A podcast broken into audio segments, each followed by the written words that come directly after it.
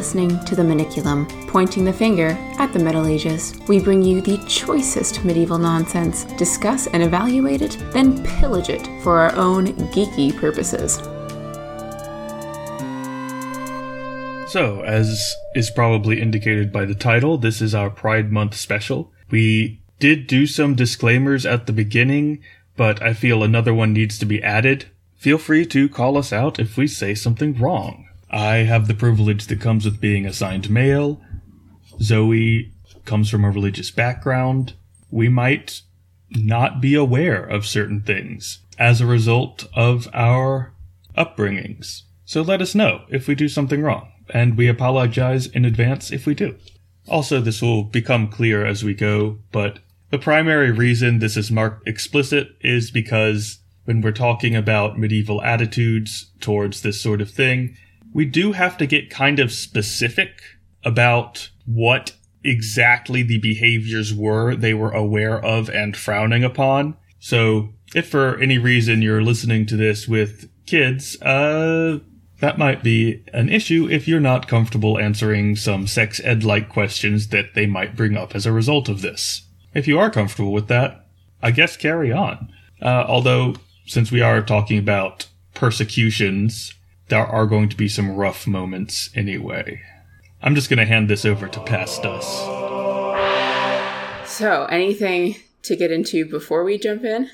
Things that we need to record before we jump in, or things that we need to discuss before we start the actual episode? All of the above. I don't think any of the latter, but I do want to open up with like a disclaimer at the front. Okay, yes. I had also considered this. You want to go first with what you need to disclaim? Sure. Mine's fairly broad, but I'll I'll go ahead and pull it up. Okay. Yes. I figured we'd throw a trigger warning in there just for uncomfortable topics surrounding the realities of medieval sexuality because mm-hmm. we live in a very privileged place and time where I guess not even privileged, just like human rights are human rights people. So, you know, we we get to have those realities, but the Middle Ages did not have those those rights for individuals. So, trigger warning for some of that. Yeah, it's part of that like period of inequality that we refer to as recorded history. like by any account, prehistory, it was equality was actually pretty solid, but as soon as we got organized enough to start writing it down, we started having things like kings. Yes, and it all went to hell from there. Yes, aptly put. I am by no means a queer studies scholar. I have some studies on different aspects of queerness and sexuality and so on and so forth, but it's a very new field. And I'm personally not even sure it needs to be a field at all as compared to like a spectrum of study throughout all of the arts. That's sort of my opinion is that you should, you know, consider it in whatever art or science you are doing. Uh, so I will be relying quite heavily upon the other scholars that I've read and my own sort of basic studies into the topic. And I also wanted to mention that queerness is again, broadly speaking, not relegated strictly to the LGBTQ plus spectrum. Queerness generally does have an element of sexuality, but it's also about identity. I've read arguments where Grendel's mother in Beowulf is considered a queer character because she upends the traditional gender roles of women, and that's part of her monstrosity in her character. So that's an aspect of queerness. Yeah, I've heard that argument too. It's a pretty good one, actually. Yeah, yeah, it's fascinating. And then Amy Hollywood also cites in her article, The Normal, the Queer queer in the Middle Ages that Carolyn Dinshaw, another uh, scholar, says, quote, at the same time, queerness allows her, that is Dinshaw, to include within the category of queer a woman like Margery Kempe, whose sexual imagery remained resolutely heterosexual even as her actions often worked against the norm, end quote. And I thought that was a great point because you've brought up Kempe so many times. Yeah, no, like her her uh, her special fantasy time with Jesus was definitely a heterosexual and b abnormal. Yes, so it, it, gets it gets shoved into um, queerness as well. Yeah, I don't mean abnormal in a bad way. No, just Although I do have norm. criticisms of Margery Kempe as basically a medieval Karen, but like that's a whole other issue. Yes. Also, general reminder that terms of identity like gay, lesbian, trans, non-binary, etc. are extraordinarily new and modern, and those definitions did not exist until recently. So the sexuality of the Middle Ages and even the Renaissance, because we'll touch on that a little bit, was much more fluid, and I'll be using broader terms like queer to cover some of those instances because we just don't have the information on how these people chose to identify themselves, especially in our terms. So also a, a note on that. Related thing, real quick. Yes, go. Also, when we talk about specific individuals, we don't know what their preferred pronouns are, especially mm-hmm. the ones that are engaged in some kind of like gender bending things. Right. So I'm going to try and use they, but I will probably slip and use the pronouns that the sources use, which are usually whatever they were assigned at birth. Yeah. And it's also it's also weird because in cases where you have an instance of cross-dressing, is it also an instance of someone who wanted to be trans? Was it just cross-dressing? Not to say just, but Yeah, I was going to say, I feel like cross dressing is at least wading into the arena of queerness, even if it's strictly heterosexual. for sure. Because it's a different gender presentation. For sure, absolutely. But do those do those people who chose to like for instance the Shakespearean actors who cross-dressed were they considered trans? Did they want to be considered trans? I think that would be kind of stretching it as an argument. Yeah, because for them it was just a job. Right, exactly. So I do I do want to say they were actors. I don't know if any actors are just straight. I've met a lot of theater kids. That's fair. I think a lot of theater kids are range into that spectrum of queerness as well. But just definitions and lines are going to be blurred by the nature of what we're discussing. So I want that to be clear and on the table, especially when it comes to gendering or trying to identify medieval individuals.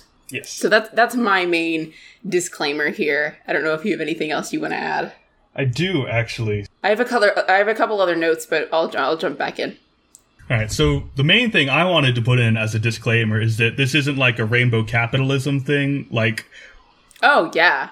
yeah, like we're not taking advantage of the fact that it's Pride Month to like raise our profile. This is something that we want to talk about anyway, and this just seems like a good time for it. Mm-hmm. I don't want to get lumped in with stuff like Raytheon changing their Twitter logo to be rainbow. Yeah. No. you know, all that kind of rainbow capitalism BS. Really, this is something that should be talked about more, which is why there are queer studies departments, even though it's a very broad field, is because if we didn't have a queer studies department, all the other departments would just ignore the subject. Yeah. Yeah.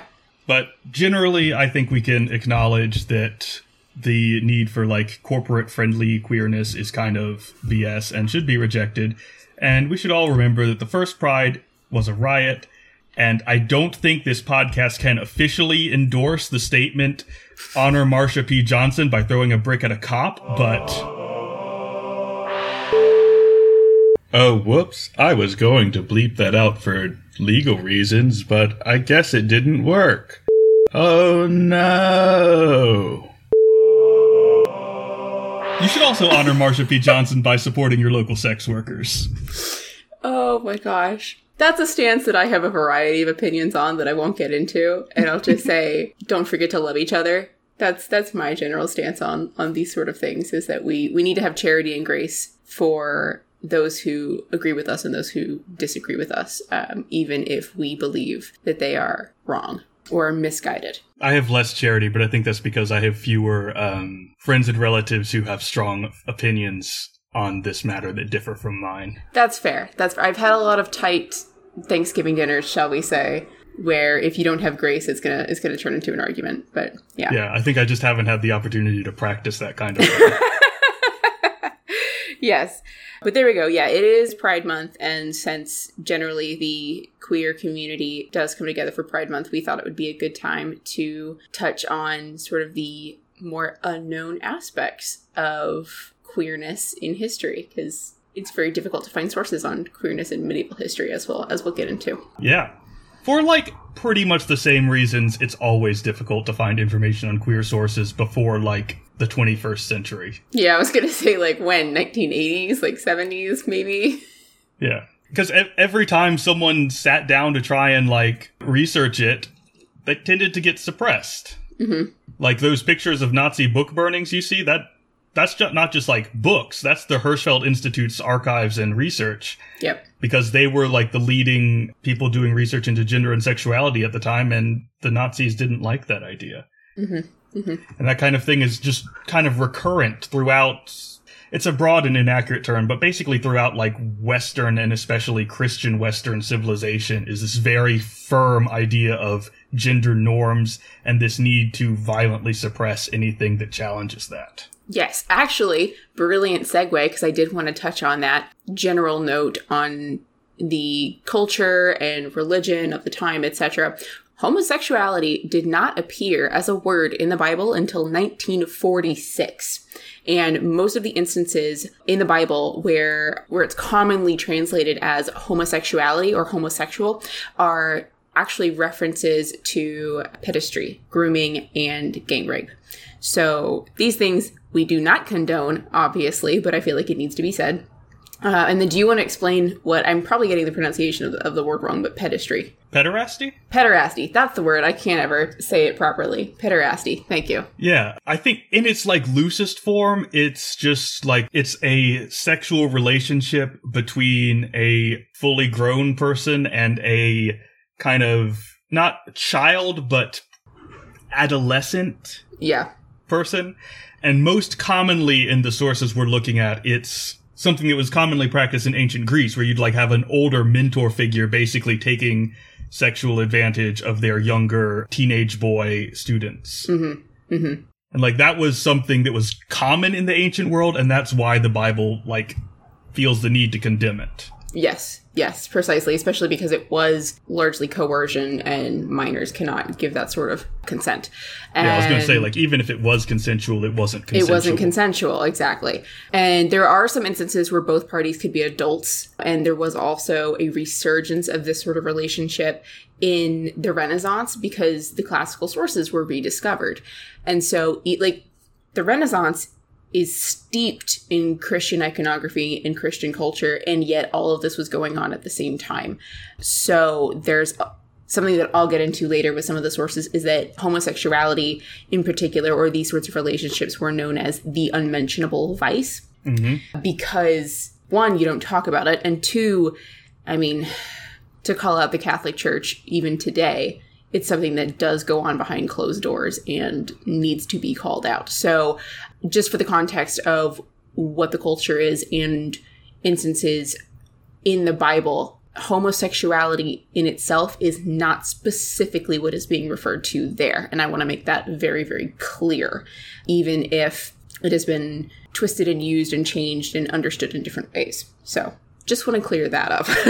Homosexual practice and pederasty are not the same thing. Very much not. Although there are still people who equate them, and that's wildly incorrect. Yes, precisely, precisely. Um, so that was my last disclaimer. I just wanted to throw that out there. But all right, anything, Yeah. anything else? Again, like we're getting into some uncomfortable topics here, so we did want to, we do want to put that out there and say, you know, medieval sexuality can get weird and uncomfortable. Yeah, pretty much. Uh, I think that's all I've got up top. So you've got four case studies basically, Yes. and you've got a lesbian relationship, a gay relationship, and then two trans cases. Yes. Two people who might be trans, one trans man, one trans woman, Okay. but obviously we don't know what they're, you know, like we said. We Okay. don't know what specifically they would have identified as. So why don't we jump in with the lesbian case and then the gay case? Because I have some stuff for each of those. And then we'll get into the two cross gender, transgender, etc. cases, and I can I can touch on the articles I have for those.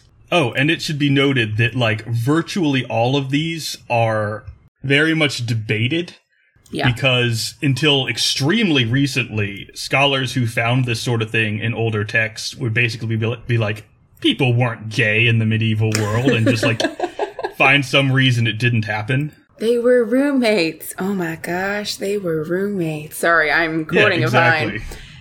Yeah, two I actually know that in a one. hot tub. because of the uh, there's been a thing going around of Cary Grant and his quote roommate, who is also an Oh. attractive male actor.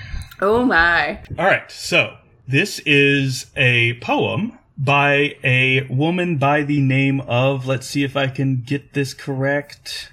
It's French. Of course it's French. Do you want to type it to me and I'll pronounce it? Sure, that's I can- probably best.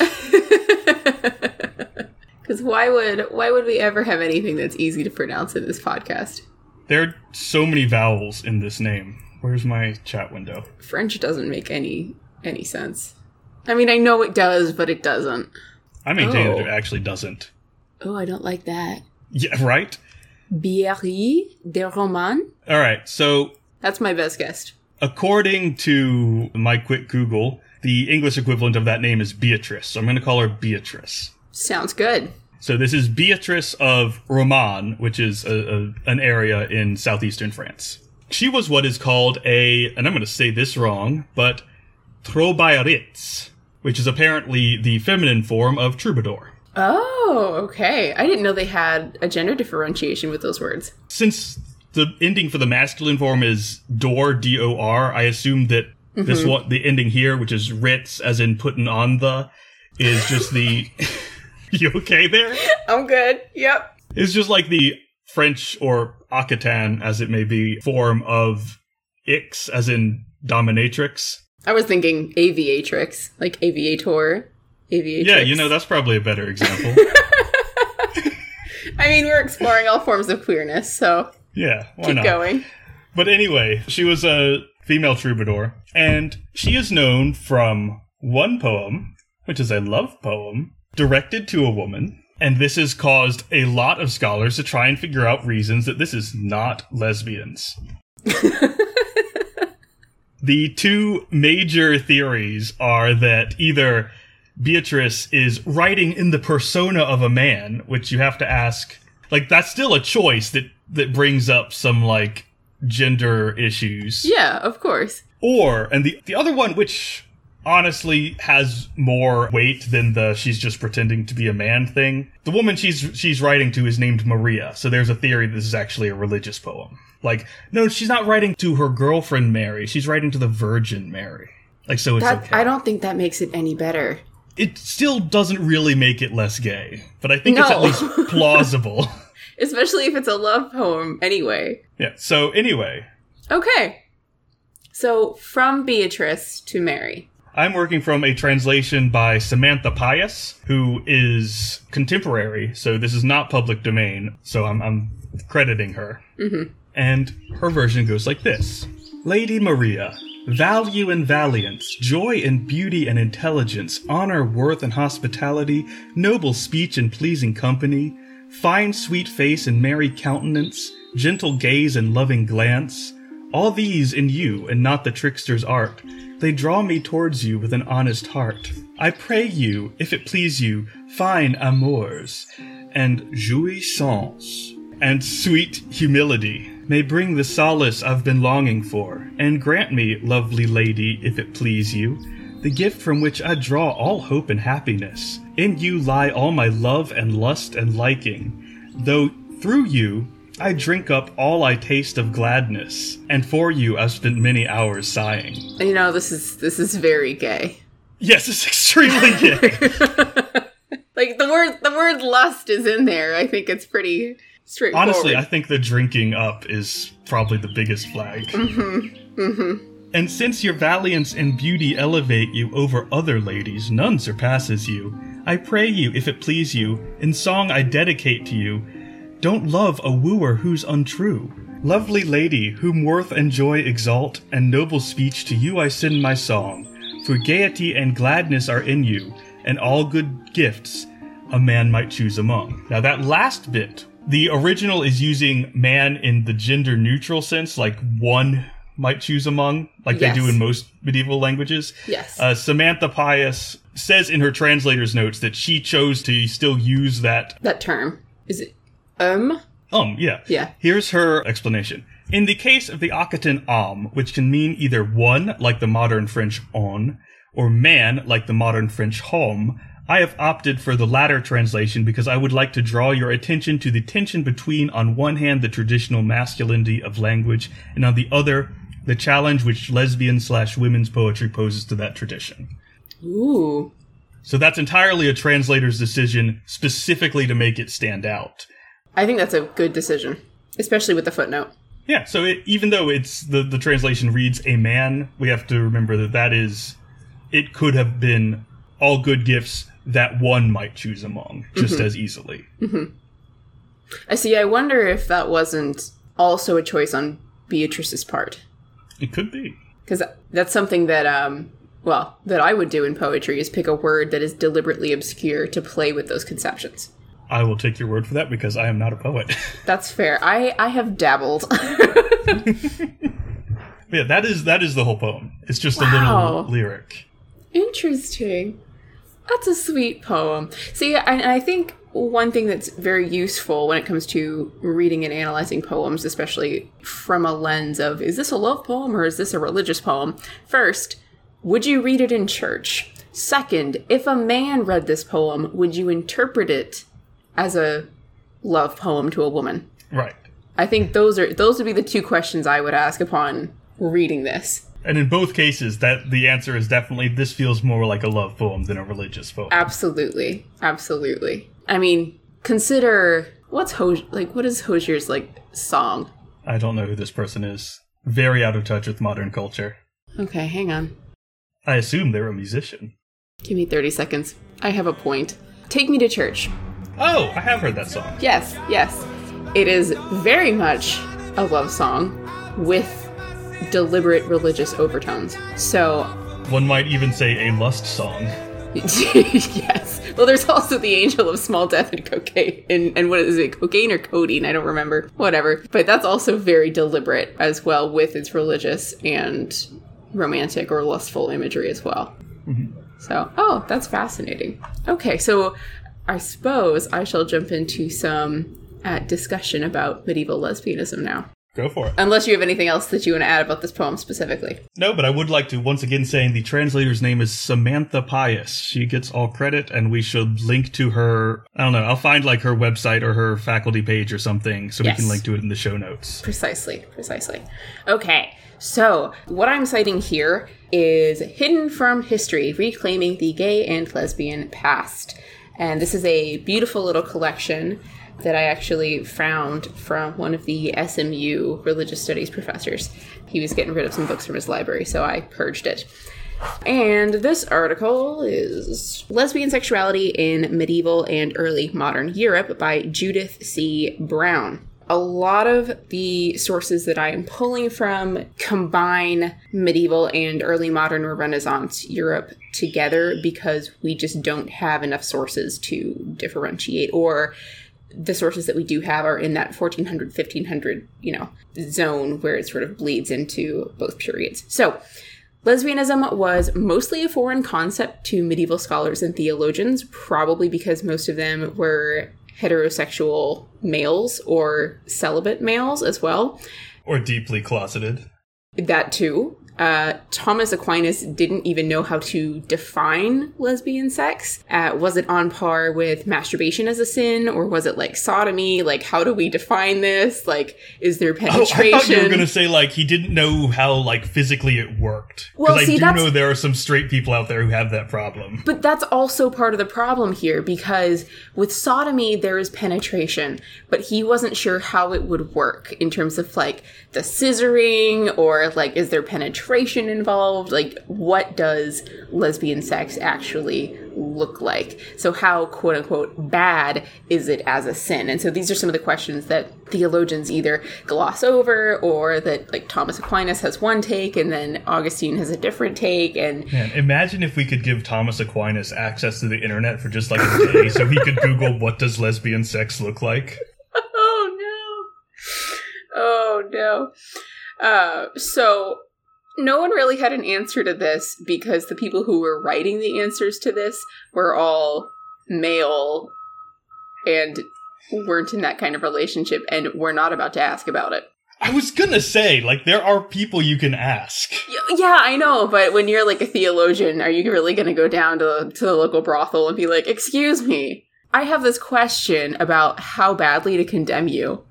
Like, at least ask a nun. Like, they might have some better insight.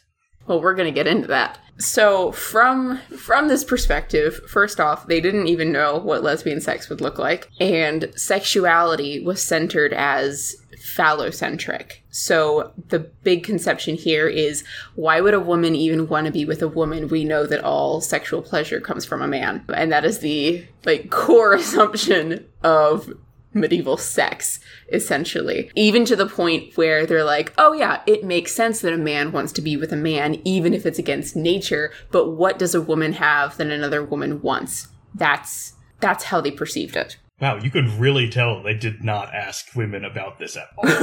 no, they did not. So, like, at the very least, if they insist on being phallocentric, one of them could explain what a dildo was. That is not a recent invention. No, no, it is not. Yeah, so T- St. Thomas Aquinas talks about this in Summa Theologiae. They're not quite sure where it goes. Yeah, so, quote, in light of the knowledge that Europeans had about the possibility of lesbian sexuality, their neglect of the subject in law, theology, and literature suggests an almost active willingness to disbelieve. Even Peter Damian's Book of Gomorrah, a long and detailed diatribe against homosexual acts, confines itself to the misdeeds of men. Dante, who encounters most types of sinners in his journey through hell and purgatory, does not come across any female sodomites. End quote.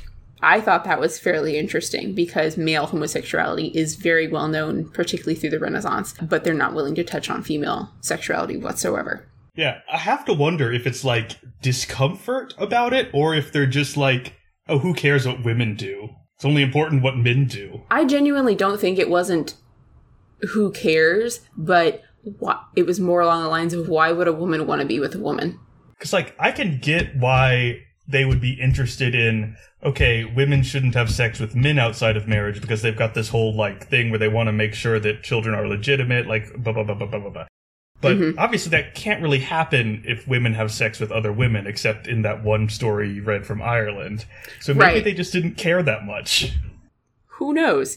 Here's a late 16th century commentator. His name is Brantome. And again, 16th century, this is later because that's all we have. So he notes listeners zoe is making faces that you should that i wish you could see as, just, as she prepares herself to read this it's just a lot of face palming because the inherent like cognitive dissonance here is just unbelievable but here we go because of this little exercise that is to say women being with women, as I have heard say, is nothing but an apprenticeship to come to the greater love of men, because after they are heated up as well, on their way with one another, their heat does not diminish unless they bathe in a livelier and more active current, because in the end, as I have heard many ladies tell, there is nothing like a man, and what they themselves get from other women is nothing but enticements to go and satisfy themselves with men. End quote. So his conception of this whole thing is basically the Renaissance equivalent of like two women making out at a party to get men's attention. Yes. Yes. That's terrible. It's the most disappointing thing. It really is. I don't like it. No, no.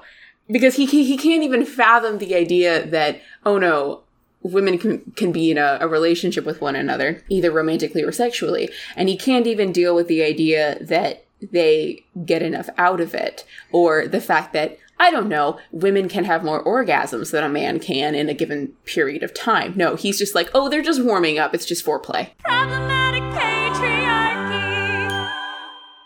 By the way he's describing it, I'm not convinced he knows women can have orgasms, period. That's also true. So there you go. For him, quote back to the book as for many other men of the time the attraction of women for each other was not to be taken as a serious threat to their own access to women's sexual favors end quote which i think is a very interesting point. I mean yeah that kind of tracks. If you think about like the the sexual morality at the time in a way where it's not based on moral feeling but more based on societal structure and upholding like I can't think of another phrase than societal structure. Yeah. Then you can see why they'd just be like, you know what? It doesn't really seem to affect us at all, so why not? Yeah. Exactly. There's also, this is very, very interesting to me. Back to the book, quote, while it was commonly believed that women had semen producing testes, their semen was thought to be less active and less important in human reproduction than that of men. Consequently, the notion that they could pollute each other like men through the spilling of seed in the wrong vessel was generally dismissed. Well, I'm glad they got that far. so, you know, there is that. Quote, Theodore of Tarsus, for example, prescribed a penance of three years for a woman who practices vice with a woman, the same as if she practices solitary vice. In contrast, fornication between males was to be atoned through a penance of 10 years. Gregory III's penitential prescribed 160 days for women who had sex with other women and one year or more for male homosexuality. So, in that sense, it is quote unquote a lesser sin.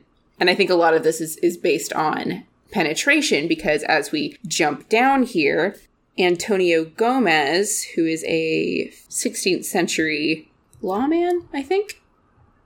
I've lost it on the page. Anyway, he writes that burning should only be mandatory in cases in which, quote, a woman has relations with another woman by means of any material instrument, end quote. Ah, so he knows about dildos. Yes, he does. If, on the other hand, a woman has relations with any woman without an instrument, then a lighter penalty, such as a beating, could be applied. so. well, isn't that nice? Yeah. There were different uh, laws in different places based on homosexual law and practice. So, generally, male homosexuals could get the death penalty, but women who were in relationship with other women would have a lesser punishment, more along the lines of masturbation than mm. sodomy. also, instance. let's ju- let's just take a moment to acknowledge that it's wild that priests were suggesting that women should have to do what was it, three years penance for mm-hmm. masturbation. Yes.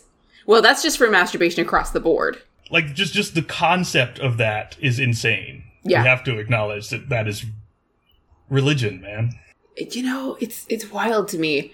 Like, what happened to, to say three Hail Marys and call me in the morning? Like, that seems like a more appropriate response. Also, my question is if you knew about this stuff and you knew about these punishments, why the hell would you bring it up in confession? That's true. I guess they're just, like, disincentivizing anyone from mentioning it. Again, which is why it goes back to being, quote, the unmentionable vice. Yeah. You're not going to bring it up. But here we go. There's the Italian jurist Prospero Farinacci, uh, which is again 16th century. Taken at its most general, if a woman, quote, behaves like a man with another woman, end quote, according to Faracini, Farinacci. By which, of course, he means grilling steaks and watching sports. Of course, you know. Then she will be in danger of the penalties for sodomy and death. But looking at the particulars, if a woman simply made overtures to another woman, she w- should only be denounced publicly. If she behaves corruptly with another woman only by rubbing, she is to be subject to an unspecified punishment. And if she introduces some instrument into the belly of another, she should be put to death. We're gonna have to flag this episode as explicit or something. Yeah. There's there's a lot here. Hence the trigger. I like warning. that at least they're they're starting to like clearly they've asked around and figured out how it physically works. Right. So that's a step forward in a way. Yeah, by the by the 16th century, they did figure some of it out. They did apparently they either prosecuted enough lesbians or walked in on enough lesbians or whatever to figure out that there were different, you know, kinds of ways for that to work. Or maybe this is just what they do in convents of a Saturday night. well, let me jump into that. Oh, this gets into the linguistics of lesbianism, which this is Brown, Judith Brown, notes that lesbian as a word did not exist, so we didn't have a, a term for that. There was some written about nunneries and groups of women together. Yeah, I, I have to assume that like if you're a lesbian in the Middle Ages, convent is your best bet. Oh, absolutely. It's basically like a legal reason why you will never have to sleep with a man. Yeah, and it's a very quiet, hidden, private space that is not yeah. going to be in the way of men. Men are not going to come in and find out. And possibly a number of other women have come there for the same reason. Yes, precisely. So that might be your best bet. The readers of Ancrene Wisse Middle English work were guided in sexual matters, including explicit, quote, unnatural things. Hidden in the middle of a narration for women concerning how to prevent men from looking at you, the text states, above all, that is written for you in your rule about outer things, this point, this article about being well concealed, I want to keep best. To a woman who desires it, open in God's name. If she does not speak about it, leave things as they are unless you think she'll be shocked afterwards. Anchoresses have been tempted by their own sisters. Wait, wait, wait, wait. What what does it mean by if she desires it open? I'm not sure. I want to say talk about it, like have confession, have discussion about it. Ah, okay, yeah, that makes way more sense in context. So I was like, does that mean like if she's into it, yeah, let her in and hang out? I don't That doesn't sound so. like what he would be saying in this context. No, because because the next line he's talking about, you know, she's going to be shocked. Anchor, you know, anchoresses have been tempted by their own sisters. Yes, and the commentary about this is the whole matter is described as avoidable unless possibly getting shocked about it. So basically, don't talk about it unless it's being brought up and it's a problem that you have to fix. Uh huh. Yeah. So there we go. I need to read more about the life of anchoresses. I feel like they had it made. I don't know, man. I think I'd go crazy. I've always wished hermit was still a valid profession in today's world. See, but like to be an anchorite or an anchoress, you you like have a little cell and that's it. Yeah, but like you get books and writing material, like what else do you need? That's true, I know. But if I wanted to be like, I'd rather be a hermit where I go off into the mountains and then I can enjoy the That mountains. is true. That's better. you know, and I'm not stuck in a cell. Like literally, it's called a cell. So meh. anyway, um, that's basically what I have about lesbianism. We do get into, I think, one of the the trans cases in this first article. But yeah, so lesbianism was not very well understood, especially by men at this time. Who were mostly the people writing about it because patriarchy. Yes, but when they did talk about lesbian sex, depending on quote how bad the sex was or how far they went or however you want to put it, there were different penalties for it. So it was considered a lesser sin unless you took on the role of a male and either topped another woman or penetrated another woman. So if you took on a male role, then you're basically being a sodomite and dot dot dot dot dot. We can punish you as a man for this. That's actually an interesting thing. yeah. Because if you think about it, it's still based on preserving the like patriarchal societal structure. Well, it's it's the phallocentric basis of sex. Problematic Yeah, but like it's just the problem that they're trying to address, even if they're thinking about it in like the context of sin instead of like preserving the unjust status quo, is instead of trying to address the issue of legitimate children and going like it's not a big deal because we don't have that issue. Mm-hmm. Now they're like, but we also can't have women acting like men. Yes. They're moving to trying to preserve these gender roles by saying like it's worse if you're acting like a man. Yeah. Yeah. It's the it's the not. The horrible question of who's the man in the relationship, and we're going to punish true. you worse. I guess as long as you can give the accurate answer of neither of us, we're definitely both women, mm-hmm. then you get off with a lighter punishment. You you know beating as opposed to death. So Yeah. you get what you can. Although I guess this also points to the fact that if you were a trans man at the time, that's a much more fraught issue. Yes, which we'll get into because there's a, there's a little bit about that. But shall we jump into our other our other text of male homosexuality? Ah, yes, and this is actually related pretty closely to a lot of the areas you were just talking about. Woohoo! Because this is from Dante's Inferno. Oh boy, here we go. Now, one of the things that's interesting about this is this this is him seeing the sodomites. Yes. But normally when Dante brings up someone that he knew in life and puts them in hell, it's someone he didn't like, and he makes that very clear. Yeah. This is an example of him meeting someone in hell whom he likes and respects, Ooh. but he also still thinks he's going to hell. Oh wow. So this is Canto 15 of the Inferno. Uh, and this is a old translation by Charles Eliot Norton, 19th century. So it's a little 19th century E, but I tried to I tried to find the least difficult to read thing that was on Hathi Trust. Fair enough.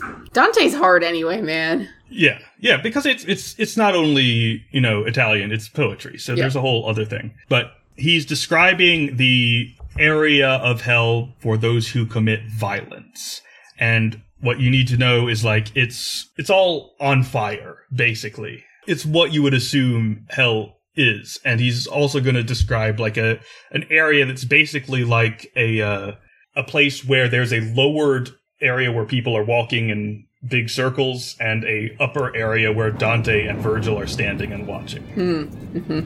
Now, one of the hard margins bears us on, and the fume of the brook overshadows so that it saves the water and the banks from the fire.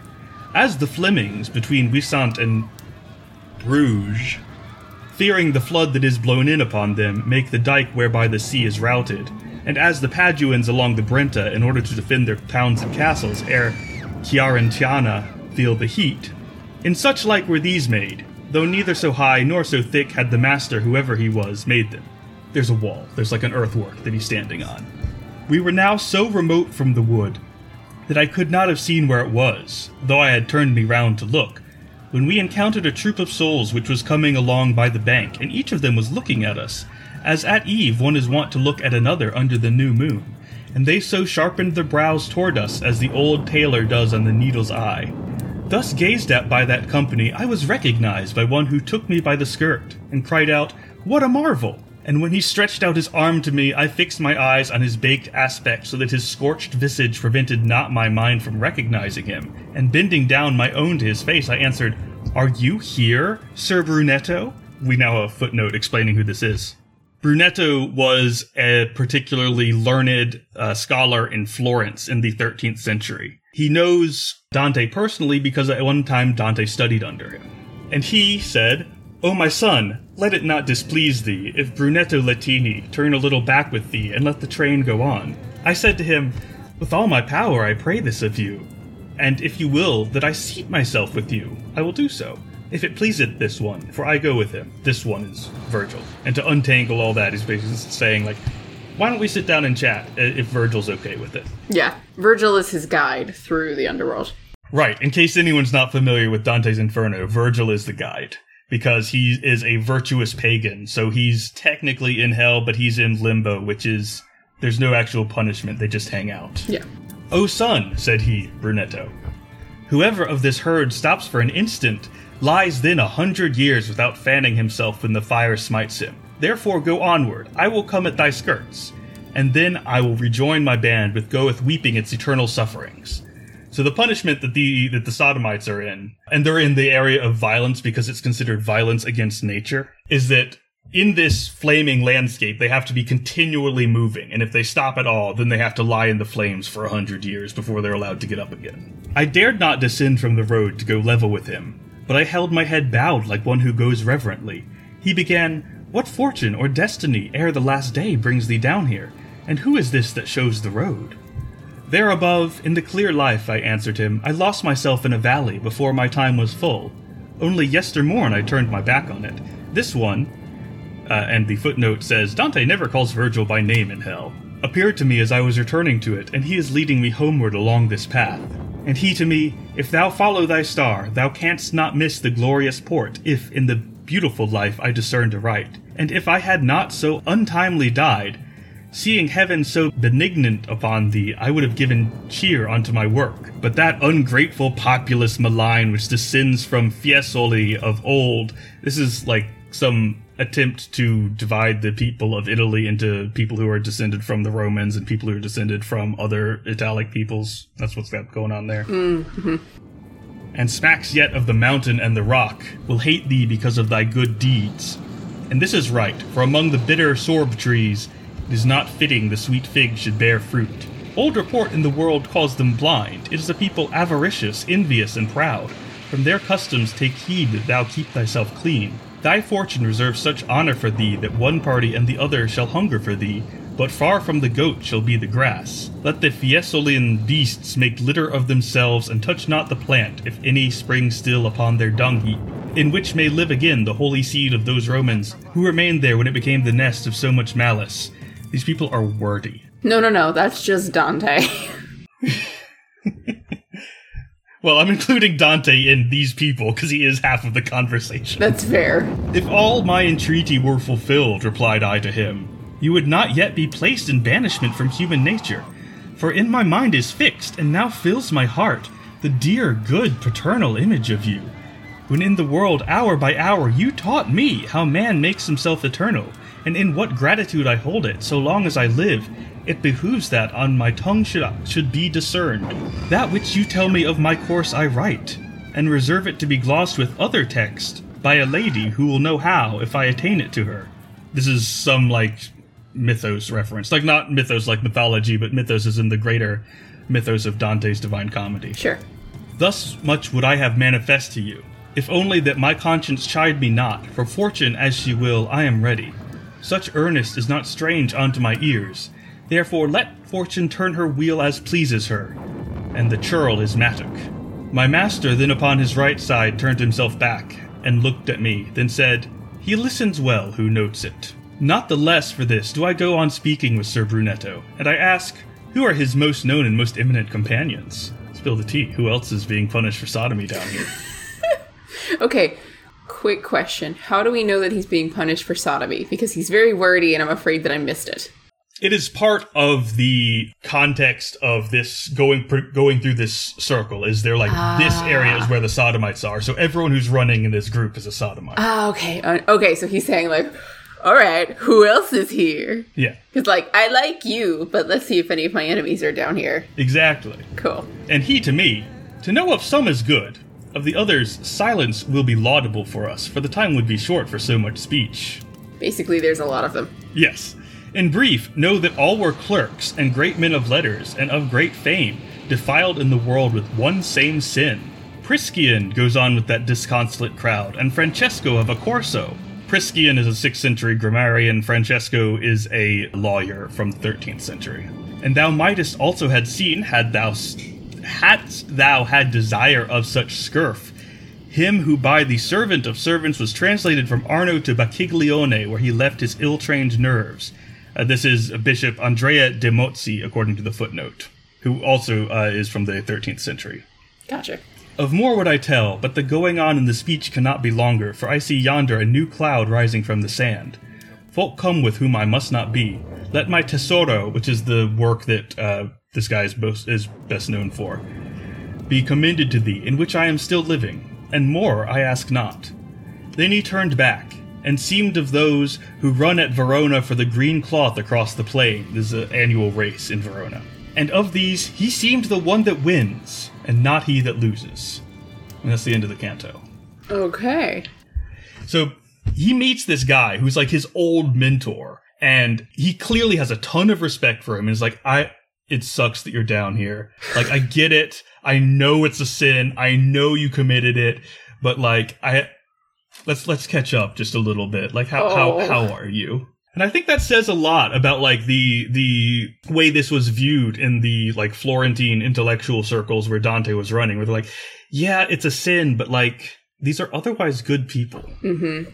Mm-hmm. That's extraordinarily telling, especially for what I'm about to jump into here. I thought it might be. I thought this might be relevant. Yes. So very. do go on. Uh, okay, so this is uh, again from Hidden from History, uh, and the article itself is "Homosexuality in the Renaissance: Behavior, Identity, and Artistic Expression" by James M. Saslow. So again, this is jumping into the Renaissance, but it kind of touches early enough to be medieval that that it works. So first off. James notes, or I'm sorry, Saslow, let's be professional here, notes that first, for many individuals, homosexual relations were only one element of what we would call bisexuality. Zoe's note, or pansexuality, or whatever. Yeah. You know, language. This was written in the early 90s. Or just like one aspect of what we would call queerness, I would say. That's also true, yeah. Second, homosexual activity occurred mainly, though not exclusively, between adult men and boys or adolescents. And third, the surviving evidence about these relations is incomplete and biased because of the gravity of the crime and the nature of the sources. So he's putting his own little disclaimer in here, akin to what we did. So, okay, trigger warning, because I just think this is horribly gross, but the point here that he cites is The prevalence and character of male bisexuality reflect two important determinants of sexuality in this period. It was often associated with a generalized permissiveness and even license, and it is consistent with adult men's position at the pinnacle of a social system that privileged patriarchy, age, and power. Sigismondo Malatesta, Lord of Rimini, had a reputation for sexual atrocities in- involving both boys and women. His French contemporary Gilles de Rais was executed after sexually abusing and murdering 100 children of both sexes. Jesus. Yeah. Future Max speaking. In case you, like me, are so bad at French orthography and pronunciation that you did not understand that name when Zoe pronounced it correctly. It is spelled G I L L E S space D E space R A I S. In case you wanted to look him up, because it is kind of wild, and the reason I was able to recognize this name on the second listen while I'm editing is because he's thought to be the inspiration for Bluebeard. Yeah, that Bluebeard, the fairy tale villain. So, Wait, why is this in the homosexuality in the Middle Ages article? This seems like just a serial killer. because he abused children of both sexes. So, They're pre-adolescent. Does it even matter at that point? not at that point, but his, his point here is that the pederasty came back with a vengeance in the Renaissance. Mm, okay. The Earl of Rochester wrote blithely that, quote, missing my whore, I bugger my page. So it's disgusting. And Yes. the blithe nature of men being able to assert that power in a homosexual way was one, very well known, and two, allowed to a certain degree um, quote, the intimate living arrangements, arrangements of an all male clerical world and the opportunities that educational and religious duties afforded for privacy and emotional intimacy, while not themselves, quote, causes of homosexuality, may have contributed circumstantially to its expression. Which, again, we understand this. We, we just talked about this with um, nuns, anchorites, also, you know, priests and monasteries. We've got, you know, like boarding schools as well. So that's sort of the more violent, gross nature of this expression of queerness and sexuality. But we also have some examples of it being a good, consensual, good relationship. So, archives of secular courts occasionally yield a tantalizing microhistorical glimpse of real individuals. Two Venetian boatmen arrested in 1357, which is definitely medieval, had remained together willingly for several years, shared a business, and when interrogated separately, lied hoping to protect the other. So again, you know, they were roommates, but were they Yeah. were they really? Like, eh. Uh, there's, Frankly, I have my suspicions about Dante and his teacher too.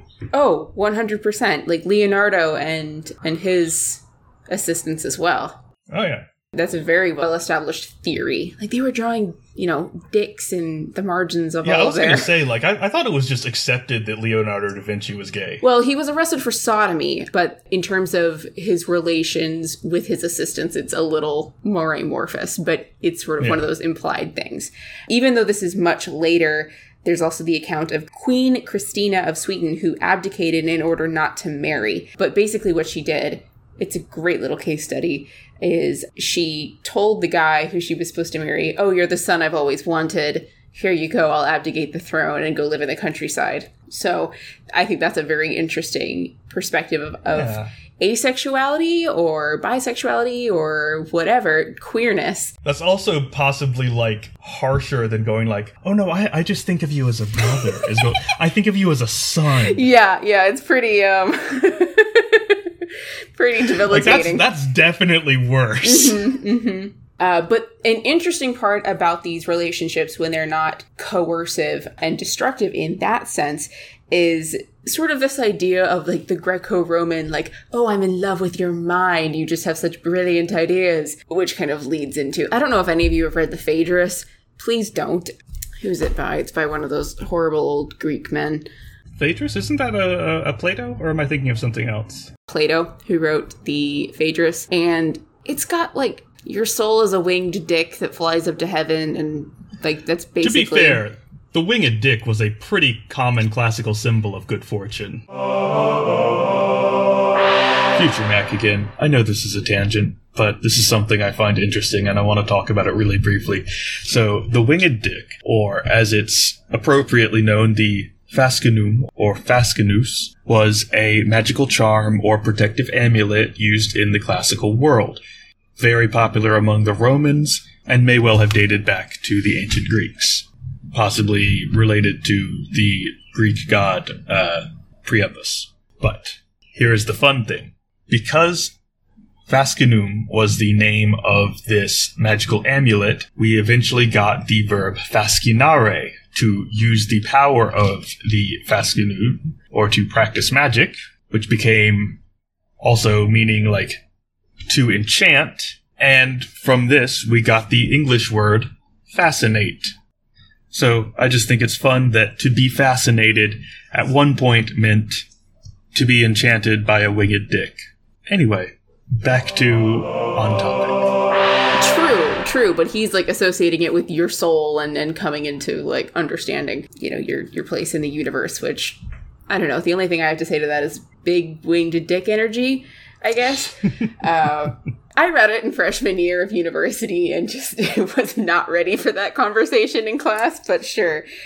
But going into this, in contrast, Renaissance humanists and theologians maintained a sharp concept- conceptual divide between acts and feelings. Canon law outlawed as sodomy certain physical acts, ambiguously embracing all forms of non procreative sexuality, while passionate but chaste male emotional intimacy, modeled on classical notions of amicitia, uh, which comes from amicus, meaning friend in the Latin, was mm-hmm. held up as the highest earthly happiness.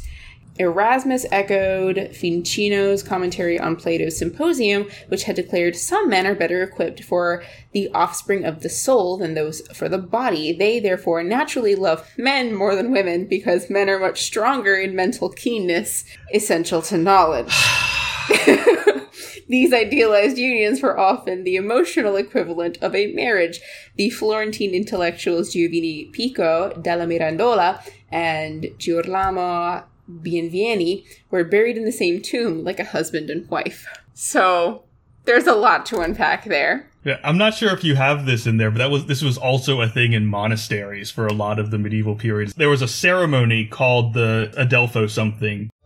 Adelpho Poesis but the literal translation is brother making but it's basically like taking two monks and doing a semi marriage ceremony to say like you two are life partners now. Oh wow and there's so much argument over whether this was like a gay marriage essentially. Yeah. or if they're just roommates. Oh my gosh. I know that pirates would do that or naval officers well not officers but if you were on board a ship and this happened more in pirate crews or privateering crews mm-hmm. in the golden age of piracy which is around 1720 1740 you could basically create a will and your partner would get your inheritance etc etc you would basically do everything together i mean you're on a ship quarters are tight anyway but this was an right. established relationship here uh, so i just find that immensely amusing that, oh no, we're not gay for each other. We just, you know, love each other because your mind is just so much more keener than that of a woman. Like, what do you do with that? What do you do with that? This is another one of those, like, if you have a bunch of people of the same sex isolated in one area, they're going to start not caring so much about gender roles because, like, true. People need love. There needs to be an outlet. Mm-hmm. And, like, at a certain point, you go, like, you know what? Maybe gender is bullshit and we can just ignore it for a bit. Yeah. I, I do want to add something else that's definitely outside our time period, but is relevant to naval matters. Ooh, yes, go. There is a famous quotation attributed to Winston Churchill that describes naval tradition as, and I quote, rum, sodomy, and the lash. I mean, you're not wrong. I know. Naval history, like specifically English naval history, has a very rich tradition of all three of those. so, oh, I appreciate you bringing that in there. Also, jumping back, Ariosto's satires, and this is again 16th century, early 16th century, he asserts that Few humanists are without that vice, and reported that the vulgar laugh when they hear of someone who possesses a vein of poetry, and then they say, It is a great peril to turn your back if you sleep next to him. So, This is like a Wait, hold on, don't hold on, bend hold down on. Is and that implying that they're like poets don't drop the soap around poets? like if you hear oh like this guy just you know started dabbling in poetry it's like oh don't drop the soap around him then Wow.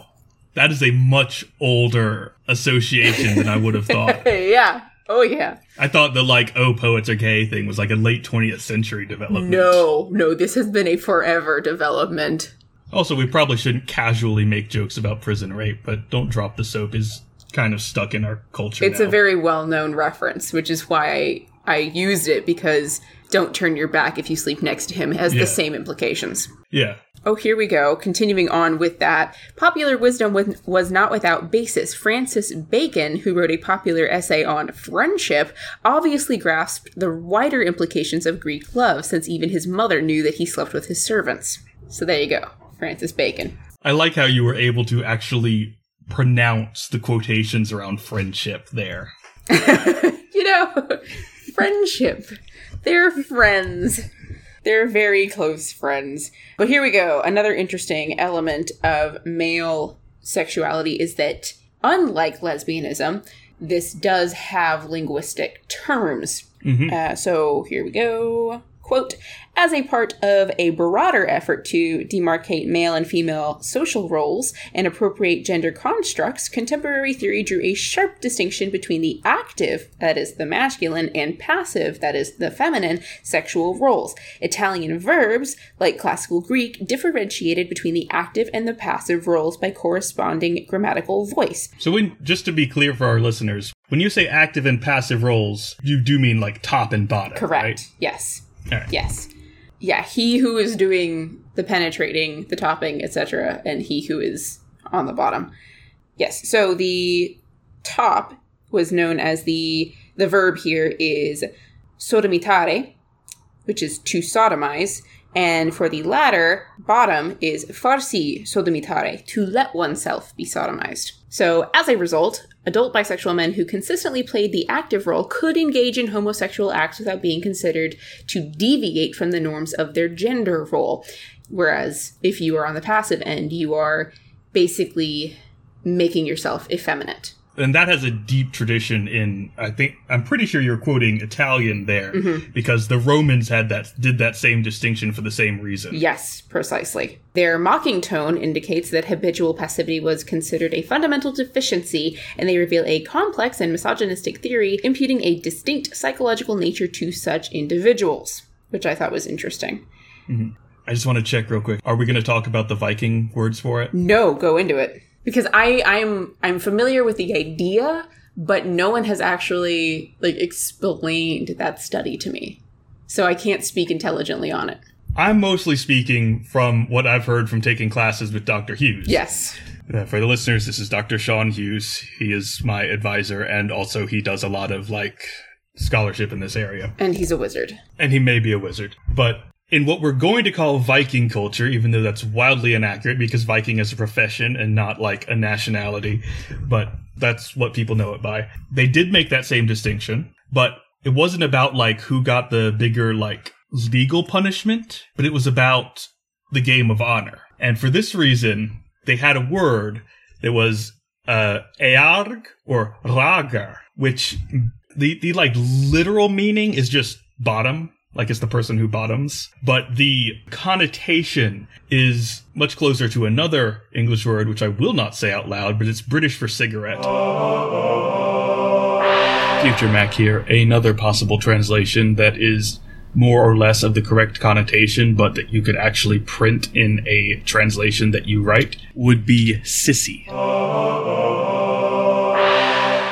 And for a period in Iceland, it was actually illegal to call someone that because they would be bound by honor to kill you for it. And so it was like, this word is guaranteed to start a blood feud. Therefore, you can't say it. Oh wow. The, the whole thing was like, as long as you're playing the man's role, as one might say, mm-hmm. like you're still masculine, it's still fine. Mm-hmm. But if you're bottoming, if you're playing the woman's role, again, like it's ridiculous that there are man's role and women's role, but you know, that's how they thought of it, then it is a slight upon your honor. Mm-hmm. Mm-hmm. So if someone accuses you of it, you have to defend your honor. Yeah. Which again goes back to like if a woman did take on that topping role, she was to be punished as a man because she's infringing upon that gender role, which is fascinating.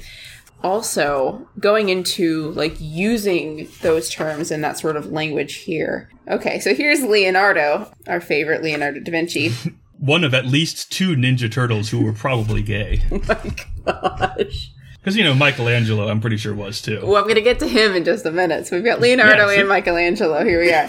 Um, anyway, Leonardo alluded bitterly to his earlier sodomy accusation. When I painted our Lord as a boy, you put me in jail. If I were now to paint him as a grown man, you would do worse to me.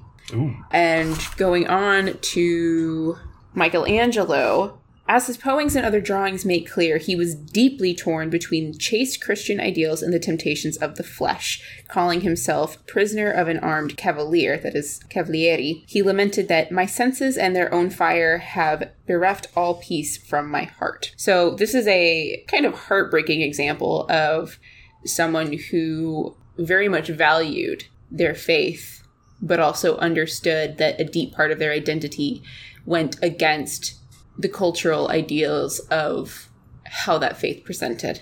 And there was not space for him in society to hold the two together, and it sort of tore him apart. You can almost see like him, him as if he lived today, he'd be one of those people who describes themselves as ex-gay and like goes to special therapy to try and force the gay thoughts out mm-hmm. because God hates that. Yeah, That whole like tragic area. yeah, yeah, which is, in my opinion, a very heartbreaking misunderstanding of what the Bible is talking about in that sense. And we we've briefly alluded to that already. But again, that those pressures are have been around for ages, all the way, you know, back then for Michelangelo, you know, even formerly before that. Um, so that is that is not new whatsoever. But there is kind of a funnier version here where Bazzi, which is is it just his name? They're not going to give me any context for who he is. Everyone knows Bazzi. I guess so. Anyway, he he won a horse race in Siena, and Siena has a fantastic Uh, race. classic Anyway, Bazzi. yes. Anyway, Bazzi defiantly threw back in his fellow citizens' faces their mocking nickname for him, insisting upon being publicly announced as Il Sodoma, the Sodomite, which is arguably the first coming out statement in Western history. So I thought that was great because he's just like, I don't care anymore. You know, I won this horse race. What are you gonna do to me? I've got money. I'm call me the Sodomite. I would argue that there are some uh, classical sources that count as coming out statements. I mean, you've got Sappho, you know, slender Aphrodite has overcome me with longing for a girl. I was actually thinking Elagabalus, but yeah. Oh my gosh. Yeah, by the way, guys, if you if anyone is not familiar with Elagabalus, you need to either read the Historia Augusta description of his reign or listen to Totalus Rankium's episode on him because he's amazing. He's wild. Like not in the sense that he was a good emperor because he was a teenager and teenage emperors are always terrible. But he, he had a great sense of humor. Inventor of the whoopee cushion. yeah, he he Im- invented a whoopee cushion that was better than our whoopee cushions. mm-hmm. Do you want to explain it for people who aren't No, aware it? please do. All right, so Elagabalus's whoopee cushions were huge. It was this like leather thing that was sewn together to be the size and shape of a regular seat, and he'd like drape it in cloth so it looked like a, a just a normal like chair or whatever Roman sat on. And then at points during the dinner, he'd have a servant casually slip behind and pull the plug so that not only would it make the flatulent sound, but the whole thing would deflate and dump the guy on the floor. What, what a bastard. my favorite Elagabalus prank, which which I'm going to share now since we're on the subject, and I love Please do. Is it the tiger one? It is. Oh, okay, okay, go, go, go. Okay, so This is terrible. We shouldn't be laughing. He's a horrible person. oh, I I disagree, but um, so he had a lot of parties. People got drunk. People passed out, and they'd like obviously just be put in like a bedroom somewhere in the palace until they woke up. And what Elagabalus would do is he'd bring some of his tame lions and tigers and just leave them in there, so that when people woke up, there'd be like a lion asleep on the bed with them, or just chilling in the room. And they See, I never obvious- heard that they were tamed. Oh no, they were tamed. Even the Historia Okay. Augusta, which like trashes him completely, describes them as harmless. Okay, wonderful. Okay, I, I rescind my opinion that he's terrible. Like it was it was entirely just because it was funny to watch them freak out when they woke up and there was a lion in the room. What a guy. Like, I mean, when you put a teenager in power, that's exactly what a teenager in power is gonna do. Yeah, like mo- most of the most of the actual negative stuff about him is like he was a teenager, and all teenage emperors were terrible, except for the ones who were just puppets and didn't actually have any power. Right. But one of the other reasons people ups- people were so upset about him, and this is why I said that he might count as an early coming out story, is I am like hundred percent sure Elagabalus was trans because oh.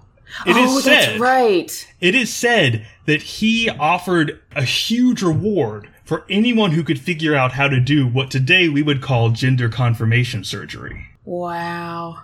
Yeah, that's right. He would cross dress a lot Yes. as well. It, it is also noted that he, to use the modern term, in his romantic escapades, he was a bit of a size queen, it is said. Oh my gosh. I did not know that. But the re- the reason I bring him up here is he basically publicly came out and said like I would rather be a woman who can make that happen for me. Wow. I mean, even as an emperor, that's pretty ballsy. Well, a lot of this is probably because he wasn't from Rome. He was from like a more eastern region where the like deeply misogynistic and patriarchal Roman mm-hmm. attitude hadn't taken hold as much. Mm-hmm. Mm-hmm.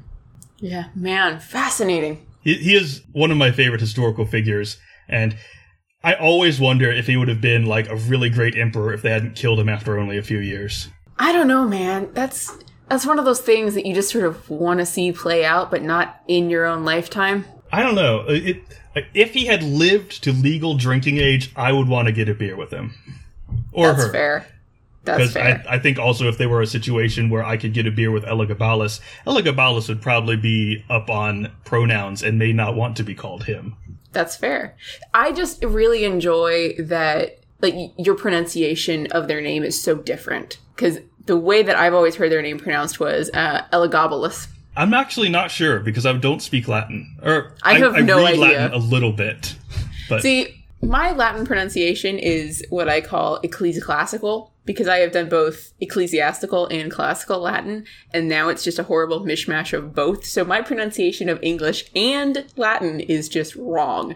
But anyway, after this lovely digression, yes, but that is that is what I have about the male homosexual relationships is that a lot of it was uh, pederasty unfortunately but there are instances where you do have individuals who are steadfast in their identity and for instance you know go to prison for it or like michelangelo really suffer for it or like apparently bazzi who stand up and say you know i don't care. So there you go. And we can all note that the reason that we hear a lot more about the pederasty thing than the loving relationship thing is probably just because people didn't like talking about it. And so mm-hmm. anyone who was like in an adult homosexual relationship either had to keep it secret or if they came out, probably it wouldn't get written down in any, any way but a really euphemistic. Yeah. And additionally, a lot of the records that we have are from trials and inquisitions. Mm-hmm. So it, it's a lot like the witch trials. So what do we know about witchcraft? Well, we know a lot more about the prosecution of it than we do about the witchcraft itself and the magic itself. So That is true. Mm-hmm. it was so difficult to try and find anything on actual magical practice when everything was just the trials, the trials, the trials. God, just imagine how much we would know if, like, the ideas of women and gender and sexual minorities throughout history had managed to not only get down in writing but survive. yeah. But so many of the stuff that even did manage to make it to writing got burned at some point. Yep. Even recently, which is a shame. Even recently, yeah. Yeah. All right. So shall we go on to our two trans cases, or Yes. or I guess we'll we'll put this in the other queer. Yeah, section. I'm gender non-conforming in some fashion is There probably the most accurate way. There is a record from December 1394. This is a legal case, but it's not really clear whether there was a punishment involved. It's just like this is a thing that happened. Okay. Question, really quick. Uh, Yeah. Is this an ecclesiastical case or a law case? Because depending on where you're living and at what point you're living, the two were very different. And in some cases, there were a lot of secular laws, and in other cases, there were a lot of church laws. And this is a very foreign concept to us, especially in the States, because church and state are separate. Uh, but in the Middle Ages, you could go to jail because the church decided you did something wrong and you would have a trial in the church and it would be done in that way. And I am not read up on that as much as I should be and want to be, but that distinction is important to make because one of the articles I have here is about sodomy in medieval secular law, which is different than ecclesiastical law or church law. Scanning through the article on this that I have, which we'll of course link to in the show notes, and by show notes I mean blog. Yes here is the uh, a paragraph that seems to me to indicate that this is a secular case. Okay. Despite the general rule that sexual offenses were matters for the church courts, in some cases the city of London took charge of these offenses. Prostitution and procuring, for example, involved public order. The temporal courts dealt with them for that reason, so that the same people might be prosecuted in both jurisdictions for the same offense. Even a few adultery and fornication cases ended up in the city courts, most of them involving priests. The city authorities seem to have been particularly eager to bring clerics' sexual transgressions to light, and this may be why they recorded the examination of Rykener, who is the person we're about to talk about. Indeed, Rykener's awareness of their interest in rooting out clerical offenses may have prompted his concluding remark that he preferred priests to his other customers. In that way? Yeah. Oh, okay. All right. So, one of the things that is wild to me about this is that in like virtually all ways, I can see this being recorded with almost exactly the same approach of sheer confusion as to how to deal with it if this were 500 years later in San Francisco instead of in 14th century England. Wow. Fascinating. Also, really quick, I just want to point out here that from that quote alone, it's interesting to me that much of the forbidden things that we have been discussing are increasingly and maybe even more prevalently found in the church. For instance, we've talked widely about how most of the necromancers that we have records of were clerics.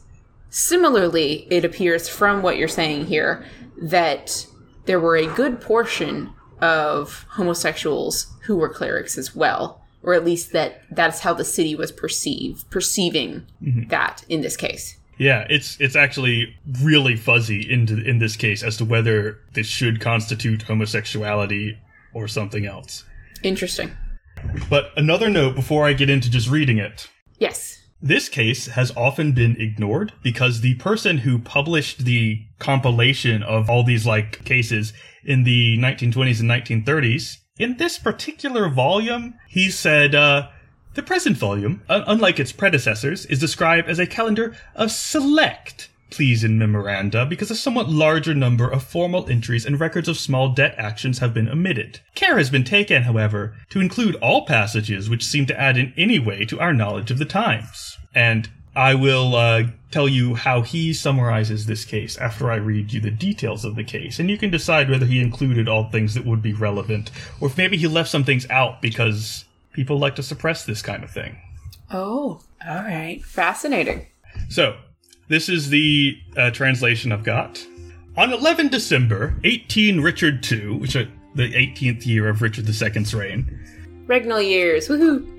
Were brought into the presence of John Fresh, Mayor, and the Alderman of the City of London, John Britby of the County of York, and John Rykener, calling himself Eleanor, having been detected in women's clothing, who were found last Sunday night between the hours of 8 and 9 by certain officials of the city lying by a certain stall in Soper's Lane and committing that detestable, unmentionable, and ignominious vice. In a separate examination, held before the mayor and aldermen about the occurrence, John Britby confessed that he was passing through the high road of Cheap on Sunday between the above mentioned hours and accosted John Rykener, dressed up as a woman, thinking he was a woman, asking him as he would a woman if he could commit a libidinous act with her. Requesting money for his labor, Rykener consented. Incidentally, all of the gendered pronouns that attach to Rykener are in brackets, and the translator says it looks like they were so confused about writing this that they just avoided gendered statements whenever talking about Rykener.